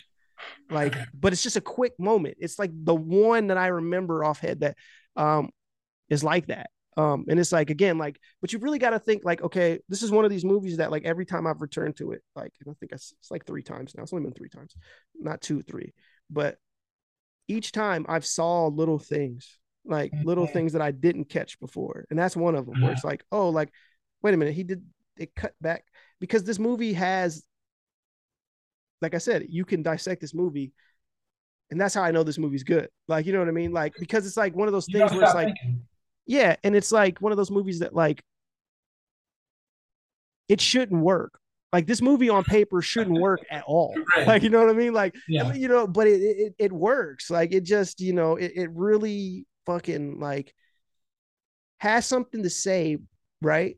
But it does it in a way that's so unconventional. Um, Yeah. Like and that's probably the main sort of reason why i have such a affinity for this movie is because it is one of those movies that fly it, it i always love a movie that flies in the face of sort of like uh the sort of uh proposed wisdom right where it's like Sure. you could do things this way and this movie's like no no no fuck you i'm gonna do it the, the total other Right. way like no like i'm gonna do everything that you say i shouldn't do and it's still gonna be like a thing like there you go Yeah. um and again that's probably why this movie you know, like lived in obscurity for so long and only sort of resurfaced you know not that long ago But I know we keep saying it, but like everything is so intentional that you can't hmm like, like nothing was a mistake. You know, nothing was like Yeah. bad filmmaking. Everything was absolutely planned and thought of. yes yes yes Which I feel like puts it on me to, in my mind, make it make it figure it out and see it as it should be. Yeah, and and, and I'm not uh I'm trying to think like there's just a lot about this movie that like like one of those I'm trying to remember who it was. I was like, when- before this before this uh before we started this podcast, I was trying to look up look and see like what I found on sort of like this movie, right? Um um and it's kind of interesting because like there was a few things about top of the heap right? A few pieces about top of the heap. Like i saw like a new yorker piece about top of the heap. Um i found like a not a, a new york times one too. Like um but uh, ironically like when i was reading the things i was like while they were praising the movie they were like getting it wrong. Like like like richard brody uh like he fucking like called this movie like uh fucking a work of at- afrofuturism i'm like you you don't even know what afrofuturism Yeah. is like and i think the nyt said that too it's like this is not afrofuturism like do they even know what that means like you know what i'm saying like they don't even like because he was in NASA, they right feel like that's not futurism dog. like that's no. you know, it's not even close to what it is. But like literally, the New Yorker piece and the NYT piece both describe this as like oh, it's it's a blend of Afrofuture. And like, no, it's not. Like, there's no Afro. like you know, what I mean? there's no Afrofuturism in it. Like, I'm sorry, like I that's just think not. this is written about so little that like Yeah. one piece is gonna ape from another and like just clearly what it was. It's clearly what it was, and it was just like Yeah. such one of those things where it's like, while yes, I could appreciate them writing about this movie and like sh- sort of like in a positive way, and sort of like maybe because that like they have a big enough reach that maybe other people would come across this movie, but it's like to write about it so sort of like surface levelly, which is Yeah. honestly the, the norm. Like when you come to these sort of like big sort of outlets at this point, like it's not like there's a high standard that exists anymore. But it's only the, it's only the sort of uh uh it has the aesthetics of prestige. Like I say this all the time. I say this about our our films, but it's also about like our news outlets and stuff like like especially the big ones. The sort of you know like the New York Times is supposed to be the paper of record, right? But it's like right. when you really like there's not a lot of in depth sort of reporting or like even the sort of like editorial pieces are really shitty now. Like you know what I mean? Where you're like and it was especially criticism like the criti- criticism i always say this all the time Seth. i don't know if you've listened to any episodes of this podcast but like i feel like criticism is a dead fucking art like oh it's dead God, like yeah. you know what i'm saying we don't really have like a lot of like good critics who went to school to learn actual learn critical theory and like mm, was yeah. a reader mm, that's all been destroyed by just you know anybody with a blog who mm, yeah yeah, yeah. and, and it's not even honestly you know that's the blog shit doesn't even bother me because that's just like people just trying to like tweet into the universe. It's the fucking corporations that sort of like make it so where like everything has to be sort of like uh I don't know, like they manage to do, you know, we see this it's you know, to tie this back into like the film film shit, like we see this with like studios and we do this with like, you know, the the Marvels and the, you know, and the Disney, yeah. Disney and shit, like or like they have to sort of like they are playing a certain game. And that game is we are in the big, massive film game. We're in the yeah. big, massive, like big reach, giant audience. Like, so therefore, we gotta like we gotta make this shit like idiot proof. Like, like idiot proof. Like, therefore, like there is it's only surface level. You know what I'm saying? Like, and mm-hmm. honestly, the the pieces and like but not only the you know to tie this into both both the media and to the film world like just like the movies are made in a certain way the, the, the news is generated a certain way now and like it has to, you got to keep the fucking assembly line going oh, so yeah. it's like this shit is produced at a certain clip. It devalues sort of the work of the journalist. Therefore you're getting paid less. Therefore like it sort of filters down. Like it's like it feels it's like all the way like i just it's, it's a thing that i see in like art in general like because art has become such a uh, it's been infiltrated by sort of like the failed children of the wealthy. You know what i mean? Like as as in in this in this era in the 70s right? Like you still had a lot of people uh who are outsiders you know making stuff and getting Absolutely. in you know what i'm saying and because of sort of the everyone grew up as as film grew as media grew as we started to get like 24 hour news cycles and and hundreds of different you know cable television and hundreds of different fucking station uh, channels and then and then the advent of the internet like all, all these things developed, right? Those the the these sort of positions and roles became desirable in a way that they weren't in previous generations, right? So once they became desirable, like the rich kids wanted in, and because rich kids had the connections because daddy owns the studios, daddy owns the networks, you know. Yeah. Not a, so now like now you got a lot of that, like in, in a way where I felt like maybe in previous eras that was a little bit more, uh it was a little bit more even. Like now it's like I feel like that is not the case. Like it is more it's tilted in one way far more than it used to be. And I feel like we see that a lot. Like we see that more now than we have in the past. So it's like when I watch a movie like this, it's another reason why I'm like, yo, even today, a movie like this probably gonna have a hard time being like going through the filters. You know what I'm saying? Like, 100%. like how are you to get through the filters making this movie without being noted to death and being like, nope, it's got to be about this. You got to be clear. You got to make sure you're, yeah, you know, like you can. There's only there's certain there's certain sacred cows that you can indict. You can't there's, make movies like this anymore unless you're completely spending your own money. Which, like again, I guess this was made that way. You know, like which was you know uh, a, movie that like literally.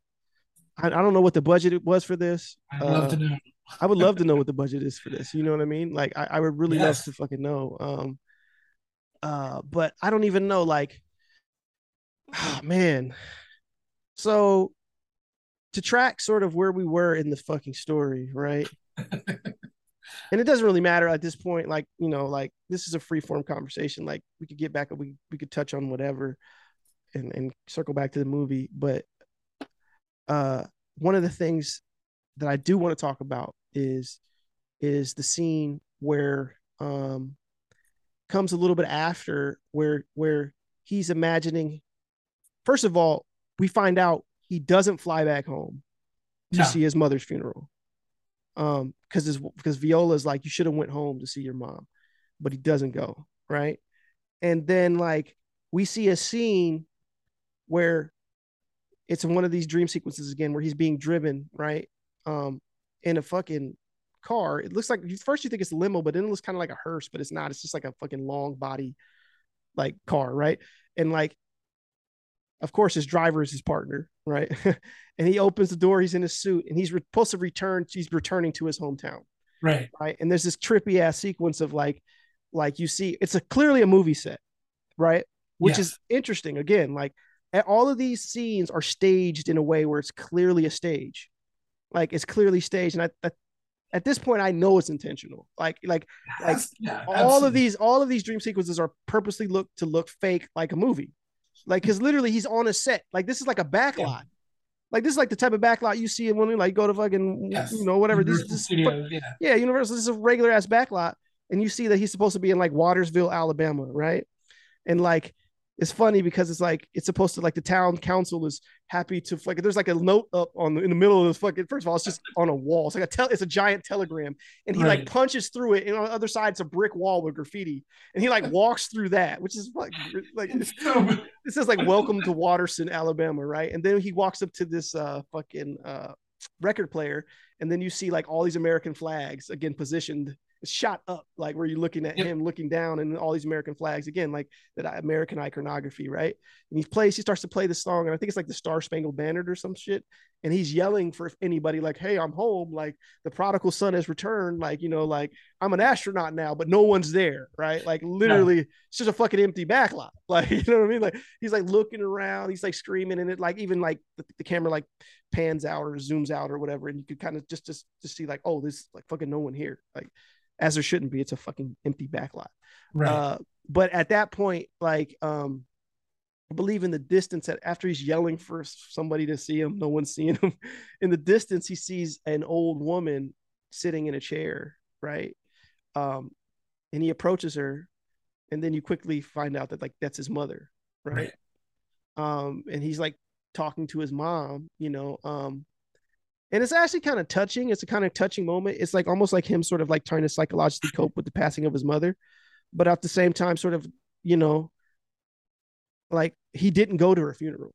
You know what I'm saying? Like he didn't show up. You know, He's made the fantasy to be, feel okay about that. yeah, yeah. He's made this as a way to fucking sort of deal with that, like the fact that, like, and I think he even tells Viola, like, I don't want to go back to fucking Alabama with all those fucking simple ass people and talk to these people and say all this shit about stuff. You know what I mean? He is like saying all the reasons why he, he didn't want to go to his own mother's funerals, right?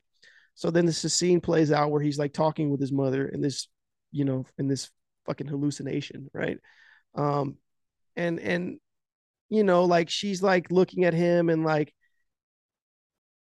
in a way you're like, okay, like this is just him like allowing himself to sort of like this is him giving himself the like his mother's sort of uh uh uh okay. Like it's Yeah. okay that you're not here which is bullshit but you know what i mean? But but you know this is him sort of like in his mind he's concocted this sort of like fantasy where it's like okay he can talk to his mother and she could forgive him and, and rub his face All and, and tell Yeah. his mom like you should be proud of me i'm an astronaut like you know what i mean like Right. uh and then that kicks off with like a dance sequence right which is like It certainly does. his mother gets up from the chair and like they start dancing and then another a woman shows up in like this sort of like tribal garb and she's dancing and then he's back and, and it's like fucking like it like goes full like i don't even know like it's like trippy mode like it's it's like one of those things where it's like uh it's a great sequence honestly i actually got to the point at this point in the movie I was just like, I was just anticipating these these fucking scenes. Like I was like, all right, what's the next one coming? Well, like when's the next one? What, what what's gonna happen? You know. Um, and then it shows him sort of on the couch, you know, and and Viola sort of talking to him, right? And she's again, she's talking to him about not going to see his mother, and this triggers a fight because he's trying to tell her like again that like he, he's done, like he's gonna quit, you know.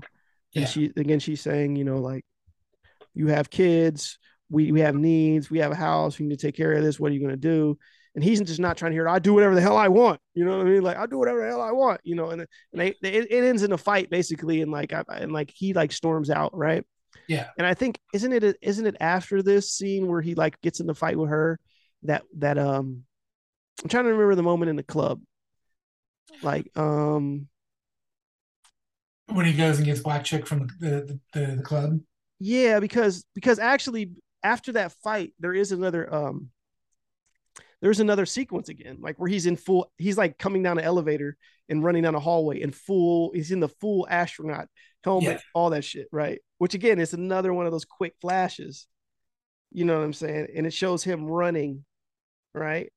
And, and then it cuts to him like in the at nighttime running. Like, and I think like as he's running, it cuts back again to him in the fucking astronaut fucking suit. but like it shows him like looking up, and then it cuts to him like in a parking lot, and cop cars are circling him in the astronaut suit. Right, Right, he's yeah. like run. He's like, "Oh shit!" These cop cars are going again. Symbol. The symbolism is not like it's clearly symbolic. This is heavy symbolism, right?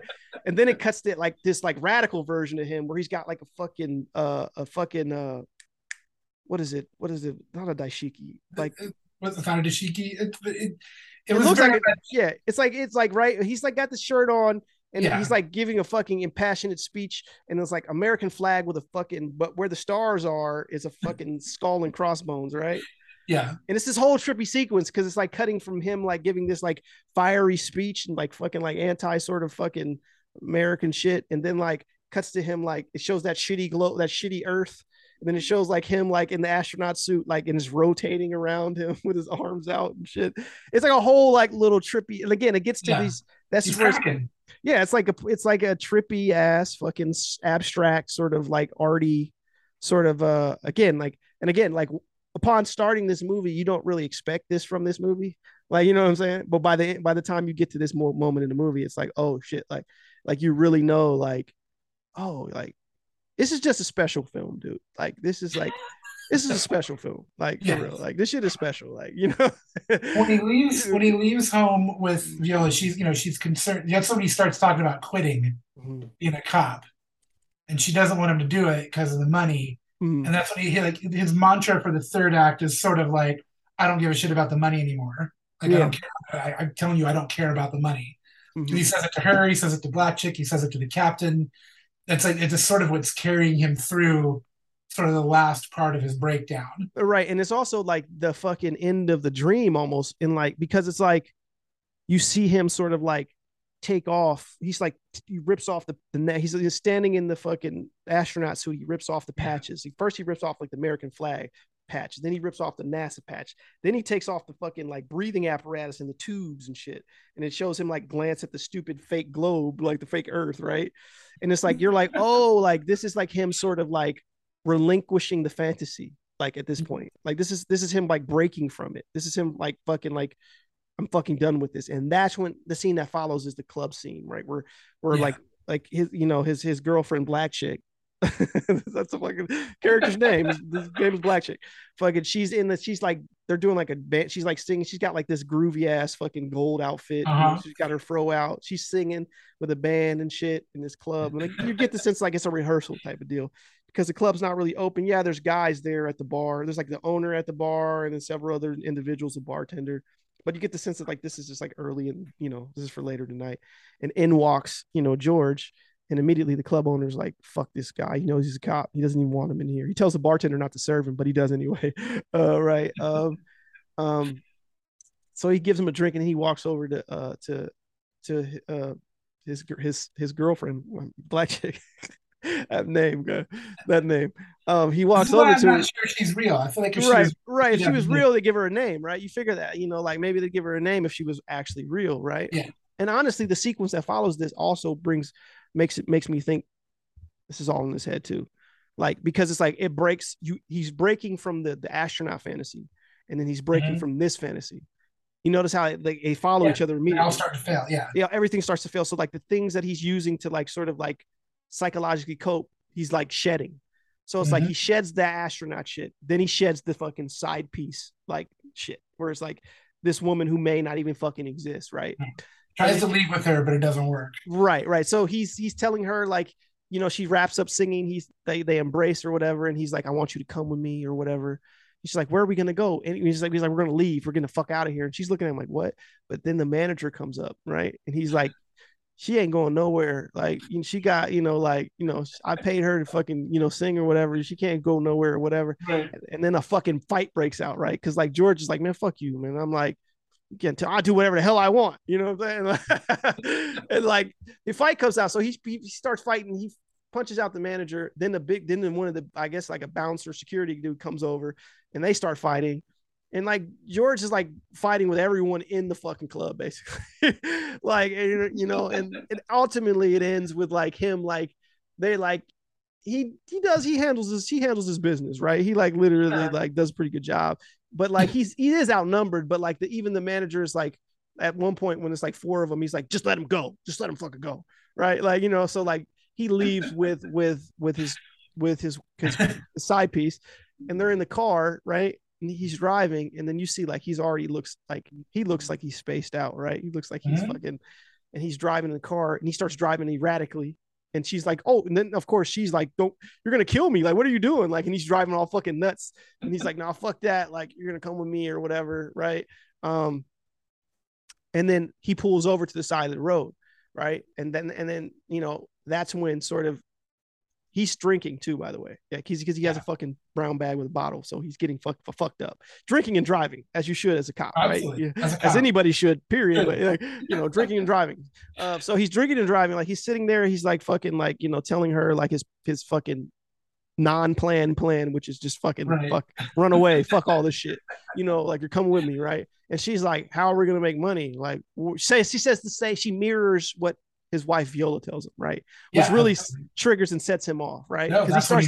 Yeah. yeah. yeah so like literally it starts cutting back to like that moment while, while the argument like she's saying the same shit so then he gets like fucking freaks out and takes off in the car which triggers a high speed chase because a fucking patrol car sees him fucking driving crazy right and then they start to follow him right and they start to and a chase ensues and it's like a chase where they like go down into like the fucking like like down where like in the ravines like in fucking terminator 2 and shit Oh, yeah, Like, no, that's, that's how I knew they were shooting in LA. Shooting- That's the LA River. yeah yeah yeah It's like from Grease, from Terminator 2. yeah, Yeah. yeah, yeah. So it's like it's like that's not DC unless DC has one of those, but it looks definitely like the same LA Yeah. ravine that you see in fucking countless films, right? Yes. Like Well, fucking fucking like uh um so that whole sequence, and this is what it means when when you say like, oh, this is a dream sequence, right? Or like this is not real because not only does he escape the fucking cops, he gets away, but he kicks her out Right. right? He's like, get out, like, you know, get the fuck out, you know what I mean? And like, she's like, no, and he like drives off.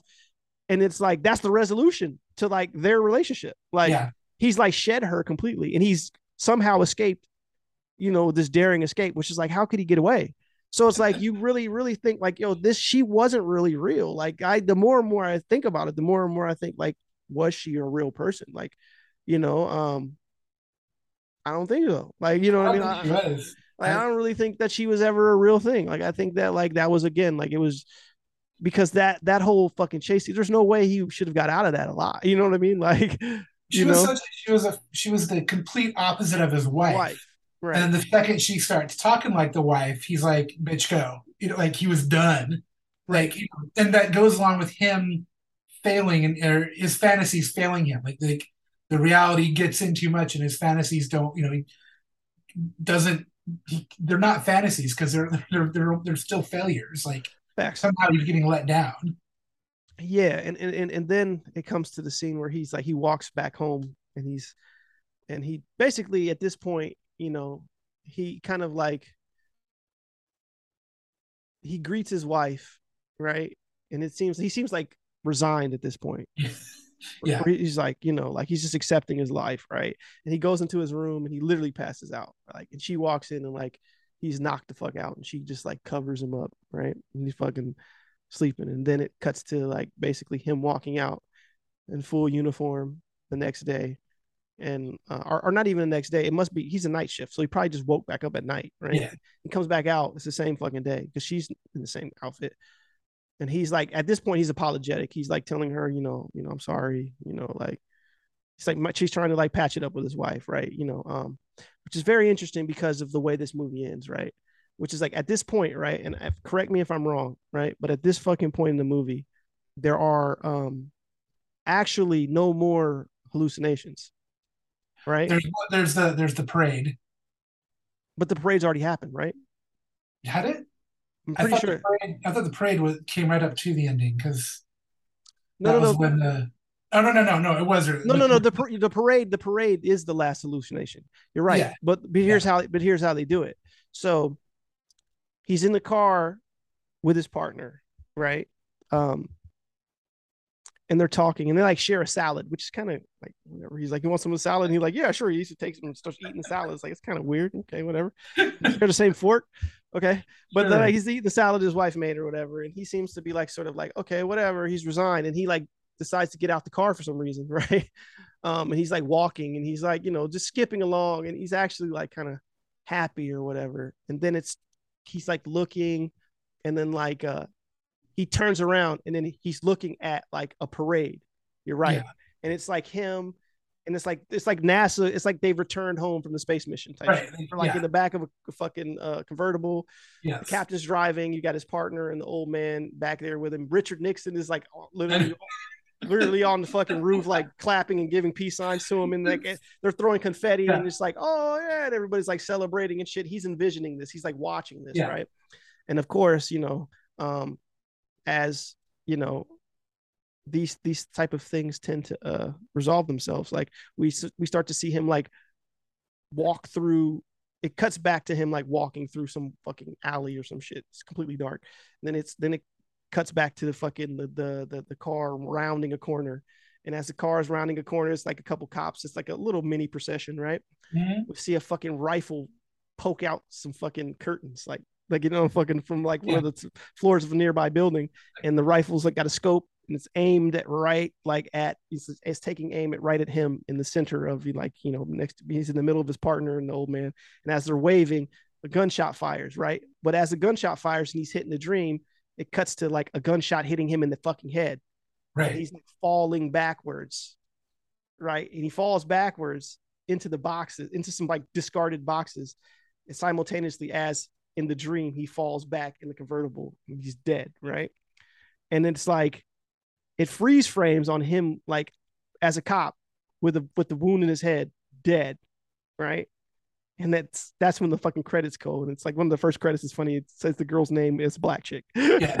the first one is like Pauline, whatever is Black Chick, right? And it shows like all the characters. It's like as but it's like that ending is still fucking with me because it's like You what don't know who shot him. I mean, you like like how, and not only who shot him, but like the shot was fired in the fantasy, but hits him in the re, in the real, world. real world. We have no idea what happened. we have no idea what happened, right? It's It like is- I will say though, I think it's the same alley with the dude with the knife, and I don't know if that's I, just. a I thought that thing. too. I thought that too, but I'm not quite certain. Not, maybe not. I'm not quite certain because the more and more I think about it, right, the more and more I'm like, what is this like? You know, like what is this fucking, you know, trying to say? Like, you know, and I literally like again, this is the wo- movies like this, like we literally walked every like walked through this whole fucking movie because I feel like it just you just have to, but it's Yeah. you don't, you know, it's just one of those movies, right? It's just unavoidable. You just got to walk through this whole fucking movie, like, like, uh, because I just you've seen it now. Someone else has seen this movie. Like, you know, um, it's not a lot of people have seen this movie, but like Right. It's just one of those movies where you get to the end, you're like, yo, what the fuck? Like, you know, like like yeah. there's so much to say. Like, you know what I'm saying? Like, um, it's like the movie ends and you're like, so he was did the dream kill him? You know what I'm saying? And like, and then it doesn't Yeah. even matter if it actually happened or not, right? The symbolism in and of itself is like this, this, this dream killed him. Yeah. You know what I'm saying? Like this dream killed him. Well, whether it, whether it actually happened or not is really doesn't even matter. right. You know Like what I'm talking about how his dream, he the dreams fail him, or he fails in his dreams. saying? Mhm. That's sort of the ultimate failure. Is he's got you know he's got the the biggest fantasy he has is he's a big American hero with the president giving him the thumbs up, And ultimately, and it he kills him. killed. It, it Yeah. kills him. Like literally Yeah. kills him. Both the dream kills him in real in real life and in his fantasies. Like it, like him, be, like you know whether that actually happens or not. Like, is I don't even think it matters. Like that's sort of like the point of the movie. You know what I mean? Like No, I mean you know he had a tumor this whole time that was giving him these fantasies, and it just finally exploded. I mean, that's one. That's one interpretation, maybe. You know I'm I'm, saying? I'm being ridiculous. I don't think. I mean, it. I mean, it's not without the bounds of like reason to say to even bring those type of theories into the discussion, honestly, because it is I of those, actually, I think it's important. I think it's interesting that you, again, nothing in this movie is an accident. Mhm. The fact that you don't see who shoots him in real life, that I Yeah. think that, I mean, that is a choice. that and is definitely what- a choice. You know, he's, I don't think it's supposed to matter. I think it's just, you know, that he was doomed in some way with that, with that existence as, you know, whether it's as a black cop or whether it's as a, you know, guy having a breakdown and not knowing how he fits in this world or was a, you know, breakdown of masculinity, whatever, whatever it was, he was sort of doomed. And maybe he tried to get away and it didn't work out. But like when he resigned himself, that was the end, Yeah. you know. So, It- what is your thoughts in general? Like, did you like this movie? Um, what are your just your overall thoughts upon seeing Top of the Heap? Again, I, like I said, you know, I changed my mind every 20 minutes for the first half. and once once I got to that point where I realized like everything is intentional, whether it works or Mhm. not, whether what whatever the budget was, whether we're Right. looking at you know rough filmmaking or not, like everything was a choice. Everything was absolutely a choice, and that's when it becomes fascinating to me because again, it's not a movie that holds your hand; it wants you to figure it out, and it really sort of puts it on you. And it's some things are very clear and very obvious, like the racism, Mhm. but other things like are very vague and that's and i have to believe that's intentional so it it is it is one of those movies that's sort of like forcing you to think about something and like if, if the point of the movie was just to make you think and consider what a movie can deliver on like that's absolutely a masterpiece in that sense is that like it's you know showing you how everything can be a choice whether you get it or not and you know, and, and the irony of like this being his one film, like you know, what I'm saying? the irony of that, where it's like, yeah in a way, it's mirrors mirrors his sort of like filmmaking like career. It's like absolutely you made this one and it like killed his career like before it even off the ground. You know what I mean? Like like you made this movie and it's like almost like in and of itself was a way of sort of like um you manifesting this thing into reality sort of did the same thing yeah to you. That's a great way to put it. You know what I mean? Like, yeah. Yeah. Man. Okay, so It's bananas either way. It's, now that again, we've talked now we've talked about this whole movie, I've been trying to sort of like, you know, it's been a minute since like what damn it, when's the last time we we we uh talked? It was in LA, right? Yeah, uh, per- person to person, yeah, yeah, person in person, like in LA to LA. We've, we've we've communicated since that moment, right? Yeah. yeah. But yeah, since the last time we spoke in person was in LA. Um, so it's been a minute. So I'm, I've been trying to add this element to sort of mutual aberration society, which is by the by the how I wrap sort of an episode now. I want to end with sort of like asking the guest like if they have any sort of um, what's been inspiring them or if they have any recommendations you know it's been a minute since we've Hmm. really chopped it up. So yeah.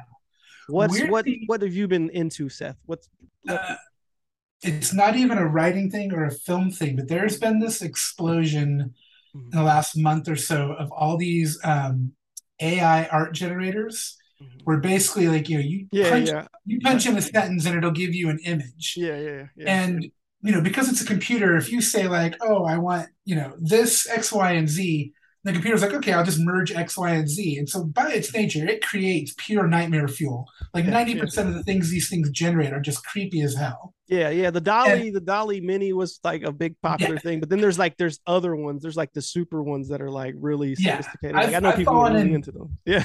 with the with the one with um Midjourney which is through discord. Mhm. and like you know i'm i'm i'm making stuff with it and like there's there's two things. One like i went to art school before i went to writing school so like i can see how like artists should be terrified of this like you can't get exact with it now but in five years you will Mhm. i mean like you know and like but at the same time i love that it, i love the gatekeeping that it's destroying like i know legit artists who work for a living and i feel bad for them. But I also, you know, for me, like trying to put together pitches or trying to put together little short stories, sometimes I just want a good, strong image. yeah And like it's hard for me to come up with that because as a, not a natural given, like, you know, uh, renderer illustrator. And so there's a level of gatekeeping that these things are destroying that I love. And of course, there's a huge debate. It's just like when cameras came along and painters were shitting their pants that cameras were going to ruin them. So it's like it's it's a new thing. It's a weird technology, and there's a lot of things about it that are messed up. But I also like it's just a weird. It, I love it and I hate it. I'm using it. I'm making cool things, but I also feel bad about it. But it is absolutely like sort of like giving me sort of like a new wave of inspiration of how of like you know thinking about things, making images that are giving me story ideas yeah. or like you know throwing story ideas or one line like log lines or whatever into it and just seeing what sort of random shit it generates um it's just made me feel really creative again even though i'm not sure exactly what the application for me with it is Yeah, that's that's something that I know. Of. You're not the first. I've know a few people that are really into that. Um, like I know that there's the one that you have to like, you get a, the first few ones you generate are free, but then you have to pay for. yeah Yeah, yeah, yeah, yeah. And I've seen. most of the good ones are pay at this yeah, point yeah. I've seen a lot of the people's uh, like some of the stuff they've sort of generated through it. It's kind of crazy. Some of the stuff that that that they've made is like wild as fuck. yeah Uh, it's like alien almost. Like you know what I mean? oh, the way sure. you know um yeah that's definitely interesting man i definitely feel like you know there's nothing like at the end of the day right like it's like that that that's like when capitol records signed that ai rapper and they just Right. they, they just dropped him like like but but you know the end of the day like i always say this like okay yeah it gets to a point where technology can sort of like reproduce sort of like uh the work that humans do um that's fine but it's art. Like art is not about a machine making exactly. it. It's about exactly. it's about a human being making it it's about right? the soul. Yeah. right right. It's not about a machine. Yeah a machine can make it. Yeah so what? But like no one like at the end of the day like the thing about it is like the handmade quality of you know that's the thing that like i feel like i don't really have a lot of fears about that. Like the only fears people should have probably is like from sort of like corporations in terms of like how they would sort of use this to sort of like not pay people. You know what i mean? Absolutely. Yeah. But outside of that like you know like i feel like it might create a sort of uh a demand uh, you know for for sort of like not like human made things. You know it might actually uh it might actually increase the value of things made by by humans you know what i mean in a, you we- would in a weird yeah. way you know what i mean like you know it's, it's kind of Yeah. like it's the one of way those things. painting was like the standard for portraiture and then photography along, and then painting becomes like a sort of a revered art form instead Exactly, exactly. Yeah. I mean, personally, you know, let it let it all burn. no i know i know that you I, Like, I, don't do. really- I, I, I appreciate anything that sort of upsets a paradigm, whether I like it or not. yeah, yeah. I don't think you. I don't think you evolve. I don't think you move forward in any medium or any form without it being challenged. Mm. You know, and then you know you're you know you were talking about the you know the sterility of a Marvel movie before, Mm. and like that's good. That bubble's gonna burst because you're already starting to see people who are like, I don't like. I like this Marvel, but I don't like that Marvel, and it's the same fucking structure in the same movie they've just been fed it so many times now they're bored they just Mhm. psychologically they don't know it so they're like i don't like this one and the, you can't you have to break stuff constantly like yeah. you have to break it so you know So, what are you? What are you do? Are you planning on sort of? uh Because I know in the past you've directed, right? You've got some shorts. You know, Yeah. um, are you have anything that you're trying to do? Because I'm always trying to like get people to sort of like, it's funny you said I, I literally just today started i've been you know saying for years i need to write the thing that i can go make myself so no one can Mhm. tell me what to do. Yeah, so it's actually really motivating to watch this movie this week. Mhm.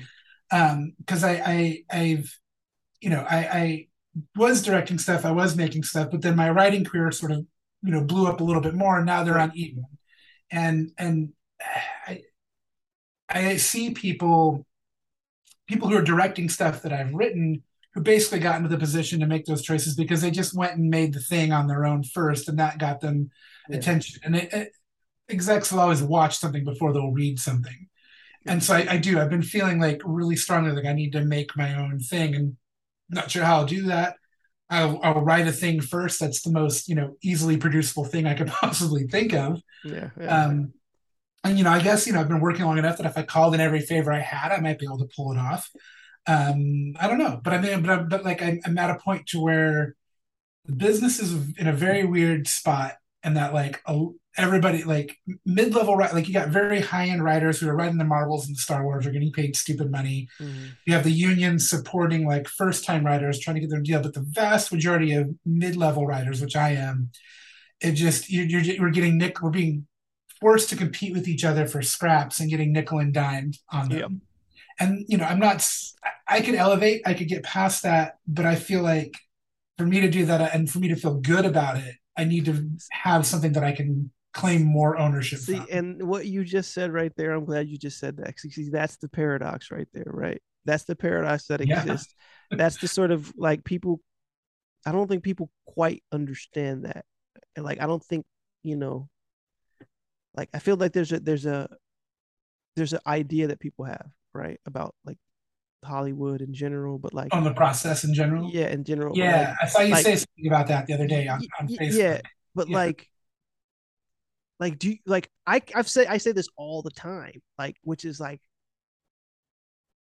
i know so many people in positions who are doing well writing shit right and i wouldn't trade places with them like Yeah, yeah. because that while yes they are consistently working they're paid well they live comfortably right? The stuff that they're doing is akin to sort of it's like yeah you're you're paid a lot you're paid very well like you're in a different tax bracket. You're you're, yeah, you're not but but you know and yes technically you are being paid handsomely to make a creative thing. But uh that thing um, once you get into that machine and you become Yeah. one of those writers that existence is not one that i think people really understand what that is like i No. really don't think i think they really i think like i just don't think they grasp that like i feel like that's how it always lets me know sort of like how close people have actually gotten to that like because i Mhm. feel like the closer you get to that the more you have a sense of what that actually looks like and like Yeah. when people haven't really got that close are close enough to really see it then they sort of hold on to these this sort of like uh fantasy of what what what that really is. Existing Yeah. as that kind of like writer or existing as that kind of like creator is is is is and it's not one that like it's not an enviable position. Like it really isn't because it's like you're not doing things. Yeah you're getting again you're getting paid right? It's like you know it's like i know that you've done you've done script doctor work right? You know what i mean? And i know you've done script doctor work for you know some, you know i, I know i know one of the big action movies you did. Yeah, but like like yeah you came in you did a job you paid you some money. It was boom boom. It's very mercenary right? You go in you do your thing Yep. right? And, and you feel like okay i did that thing. But like on an artistic level you know how yeah it's cool you got to do that thing and exercise the sort of skill set you have. But it's like it's not really satisfying. Like you know what i'm saying? You're just like it's satisfying enough to just say like hey i, I got money i got paid to do a thing i'm in there. Mm-hmm. But it's only satisfying on that level as a craftsman like you know what i'm saying? As a Yeah. like somebody with like okay i got paid to do a thing that i sort of know how to do that's kind of cool. But in terms of like the, the the actual work you're like it's a job. You know what i mean? It, it's a gig. Like yeah i'm i could be you know i yeah i'm fortunate to have you know those type of things you know? Okay cool. But you didn't get into this game to do that. No, none of none of these people these people these people you know regardless of how experienced they are or how new green they are. Like no one gets into this game to do that. Like at least i don't think they do. If they if they do then that person is weird. Like that to me that that person is like not an that person is an imposter right? What i mean by that is like that's somebody cosplaying as an artist or a creative person Sure. right? Because a, a true sort of to get on my pretentious you know high horse a true sort of creative person isn't sort of attracted to something like this for those reasons. Like you know what i'm saying? Like Yeah. you don't get into this because you're just like i want to make the biggest movie in the world uh i want to write these things that have absolutely that ha- absolutely none of my voice whatsoever. That could be interchangeably any writer that they have like you know what i mean? Yeah. could have wrote this you know what i mean? Like like there's not a lot of difference in in sort of like these bigger studio projects. Like yeah, writers are like you said like even the top guys who are getting you know top guys and, and girls who are getting sort of you know the the, the the the consistent work and the big the bigger money right? Like like even the even the even they have a sort of like they're they're almost in, interchangeable. You know what i mean? Like you could name the people Yeah. On one hand you know who sort of have a distinct sort of voice present in these bigger things right? And even that's starting to wane. Like even that's starting to be less Yeah. less of a thing. Like you're starting to be like i can't even tell that this person made this thing. You know what i mean? Like like i used to be able to but now it's like because again that's like this shit is so sort of micromanaged.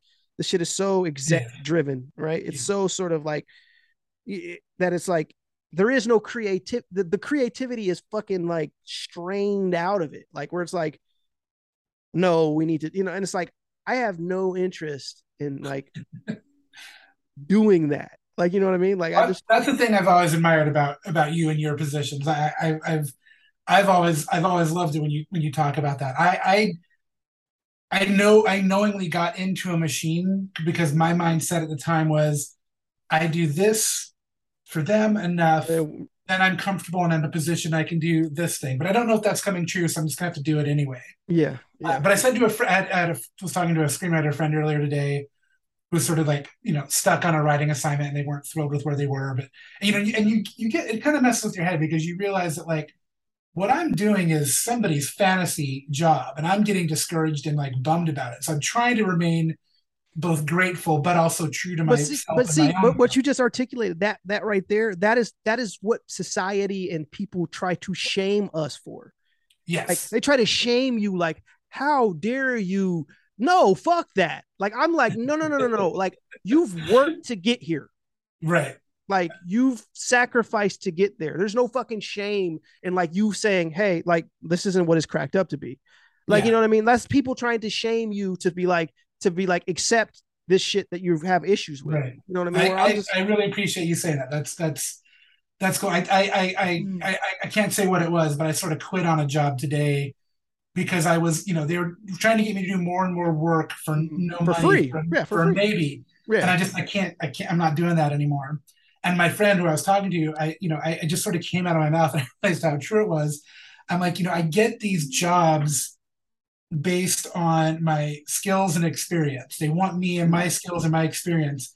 And then they give you the job and they have zero respect for your skills and your, Your experience. experience. And they tell you how you need to do it.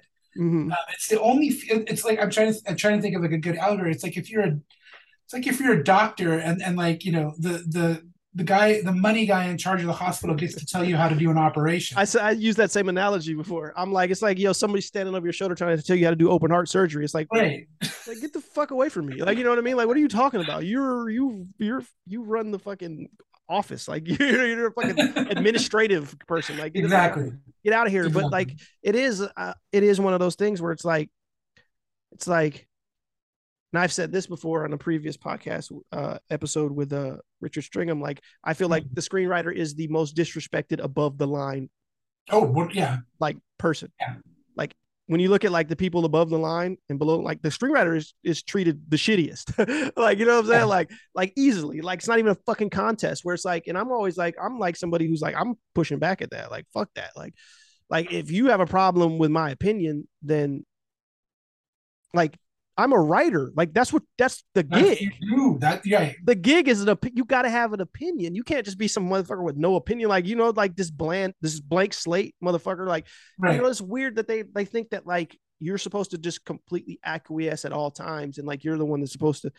And I'm like, nah, like no, like yeah, you can if you want to, but it's just like, and I've I've, I've been saying this too, like you know, because a lot of a lot of like you know how this works, Seth. Like a Mhm. lot of there's a lot of people say a lot of things and they sort of regurgitate the same bullshit, you know, r- uh, rules of thumb or thought Yeah. about like the business and the industry and like how many times have you heard like people quote William Goldman like no one knows anything like okay shut up like everyone said Yeah. that like you know whatever but what I've been saying now is like because one of those things that people say all the time is like uh you know imposter syndrome and like everyone uh everyone has imposter syndrome, and you'll hear like big writers like Craig Mazin say that shit all the time. Like even I mean, Craig Mazin, Yeah. big. I don't even mean big in terms of talent. I just mean big in terms of he's paid a lot of No, money.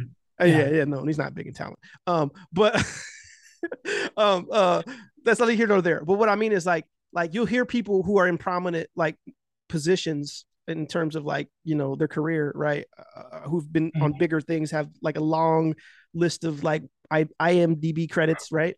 And they'll say that same shit over and over again, like, well, everyone has imposter syndrome, and I'm like, no, everyone does it. I don't have that shit. Like I feel I I, I'm like. I should be here. Like you know what I'm saying? Like fuck you. Like you know I don't feel that way. Like like it's just, I feel like it's become an accepted. That's like just an accepted sort of like you know uh thing to say. Like where it's Yeah. like oh like everyone has imposter syndrome, and I'm like I'm sitting there thinking like who's everyone like like no like most motherfuckers I know have been in the trenches for a long time doing Sure. this shit. Like, you know what I'm saying? I feel like people just say that to be like nice. I will say that like I I definitely suffer from imposter syndrome at times, but not because it's coming from within me, but it's Mm. become comes from being told by people who don't do what It's I'm doing reinforced. That's what I'm but that's what I'm Yeah. saying. It's reinforced from the outside. Yes. It's the same thing about like I said, how they shame you for like you should be privileged for being paid Right. to do the do, do you how are you dare how dare you complain no because you're getting paid to write like like what are you talking about? Everybody's I thought everybody was allowed to complain about their fucking job. You know what I'm saying? Like. No one wants to think of Hollywood as a job, but it is yeah, absolutely. a it's job. And, like, absolutely a fucking job. Like it's most of the work I've done, I'm you know I'm proud of. I've been lucky in that I'm proud of most of what I've done. There's only been a couple things that are. I have my name taken off one thing and my name, my credit Okay, well, another. well when, when I stop recording, you could tell me what that is. Will, yeah. All right. Um, but like you know I, I tell people whenever i give you know i give like semin i've given seminars or workshops or whatever and i always they people always want they do what they say what you just said where they want to write that million they want to write a million dollar movie they think they're going to have total control they're going to it's going to make them rich and usually their story idea is either harry potter or star wars under a different you know Right. cover Right. and like I, I tell people i'm like no this is a this is a job it's a blue collar slog And you want to get to that point that you're thinking of that's like 20 years worth of work to get Yeah. there nobody wants to hear that that it's that that it worked that it takes a lot most most people I know in this shit have been doing this shit forever. you know what I'm saying? no Like it's not it's not like one of those things where it's like, yeah, I get it. Like when the press releases come out and the narrative gets start to spin and the PR gets to go, and then it's like everyone's a fucking overnight so that's success. And it's like that's not actually the reality. Like those people are rare, rare. Like that's a very like that that's not really the case. And those people usually are like nepotism cases, you know, Oh. like a lot of times where it's like, yeah, my dad ran Warner Brothers for fucking 25 years. So like he had an in with, you know, like, you know, like that's the type of situ- people that get into those situations with like not a lot of sort of like history and going in the trenches and doing a lot of work Yeah. and taking the shit gigs and getting the dumb notes. Like, you know what I mean? Like those people are like usually like pri privileged children of fucking, you know, wealthy, connected people. Like it's Right. not like, but if you're not in that small group, then you're and you've been doing this and you've got some headway, you've chances are you've been slogging away. absolutely Uh, you've probably had been through all kind of shit. You know what I mean? Like as very rarely do I have I ever met a screenwriter who's done anything who hasn't been through Yeah. fucking hell. you know what I mean? Like that's what people don't say. People like, you know, that's why I hate screenwriting Twitter because it never talks about the hell. no Never. it also doesn't talk about how most uh, screenwriters don't hit the union until they're in their late 30s Right. talk about that up to that point and even sometimes after that point Mhm. screenwriters still have other jobs. They have part-time jobs. Like Right. there's there's some people who work in other ways, but they don't talk about it because that means you're not good at writing if you have Right. to do that. yeah. Which is which is a lie, which is a total lie. absolutely. you know, it's a it's a total farce. You know what I mean? That this idea that like, oh, it's like no, they don't fucking pay enough. No. like like they nickel and dime fucking writers, and they pay writers last, and like and all this other weird shit. Like people don't talk about that either. Type like the idea of like, oh, you get paid for commencement, and then like you're waiting for a fucking you know, when you turn in a draft. How long do you wait when they give you? Because I have Yeah. never even in my my fucking again like I don't even like to call it a career, but in my whole experience of writing, like I've always had an issue with like paid on time. like the final payment. It's Oh, yeah. all it's never like It's always like even even when it's faster, it's still like a month like a month Yeah. behind. Like you know what I'm saying? Like that's quick. literally holding a script hostage right now because they took 90 days to pay me on commencement. Mm-hmm. Because they're like, we're not giving you the script until you pay the back half.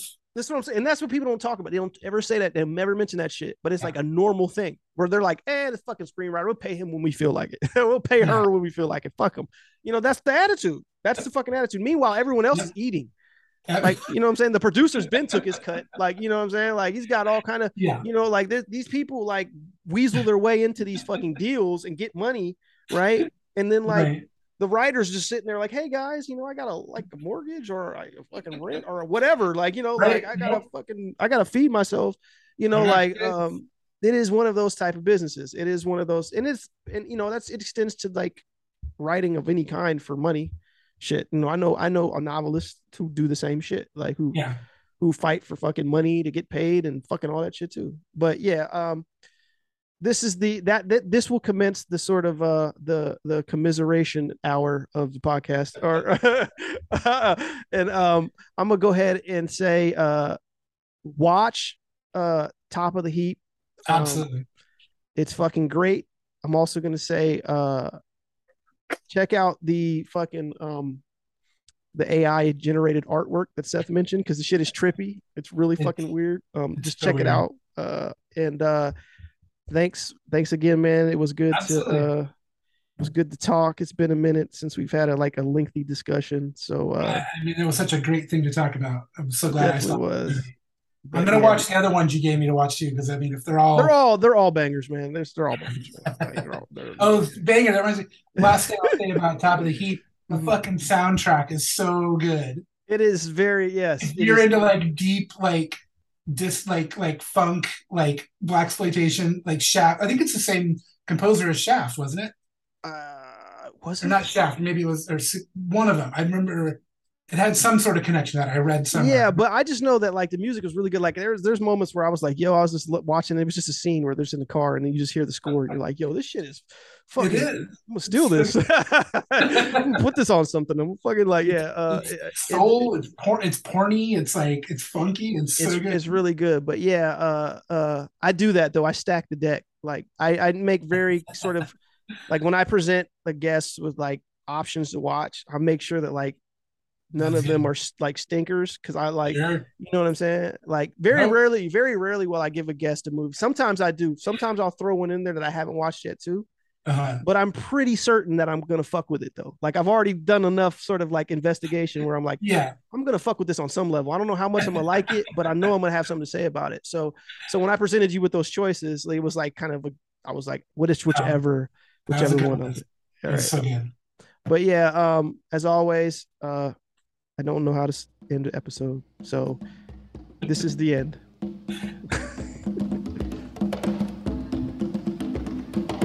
A rat done bit my sister Nell with Whitey on the moon. Her face and arms began to swell, and Whitey's on the moon. I can't pay no doctor bills, but Whitey's on the moon. Ten years from now, I'll be paying still while Whitey's on the moon. You know, the man just upped my rent last night, cause Whitey's on the moon. No hot water, no toilets, no lights, but Whitey's on the moon. I wonder why he's upping me, cause Whitey's on the moon.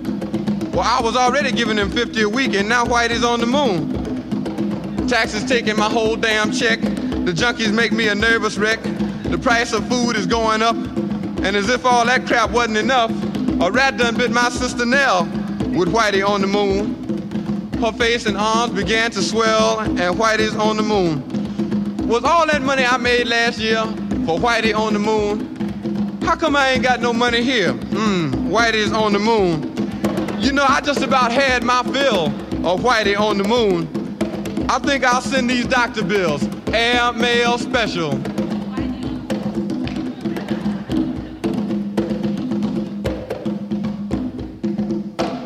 To Whitey on the moon.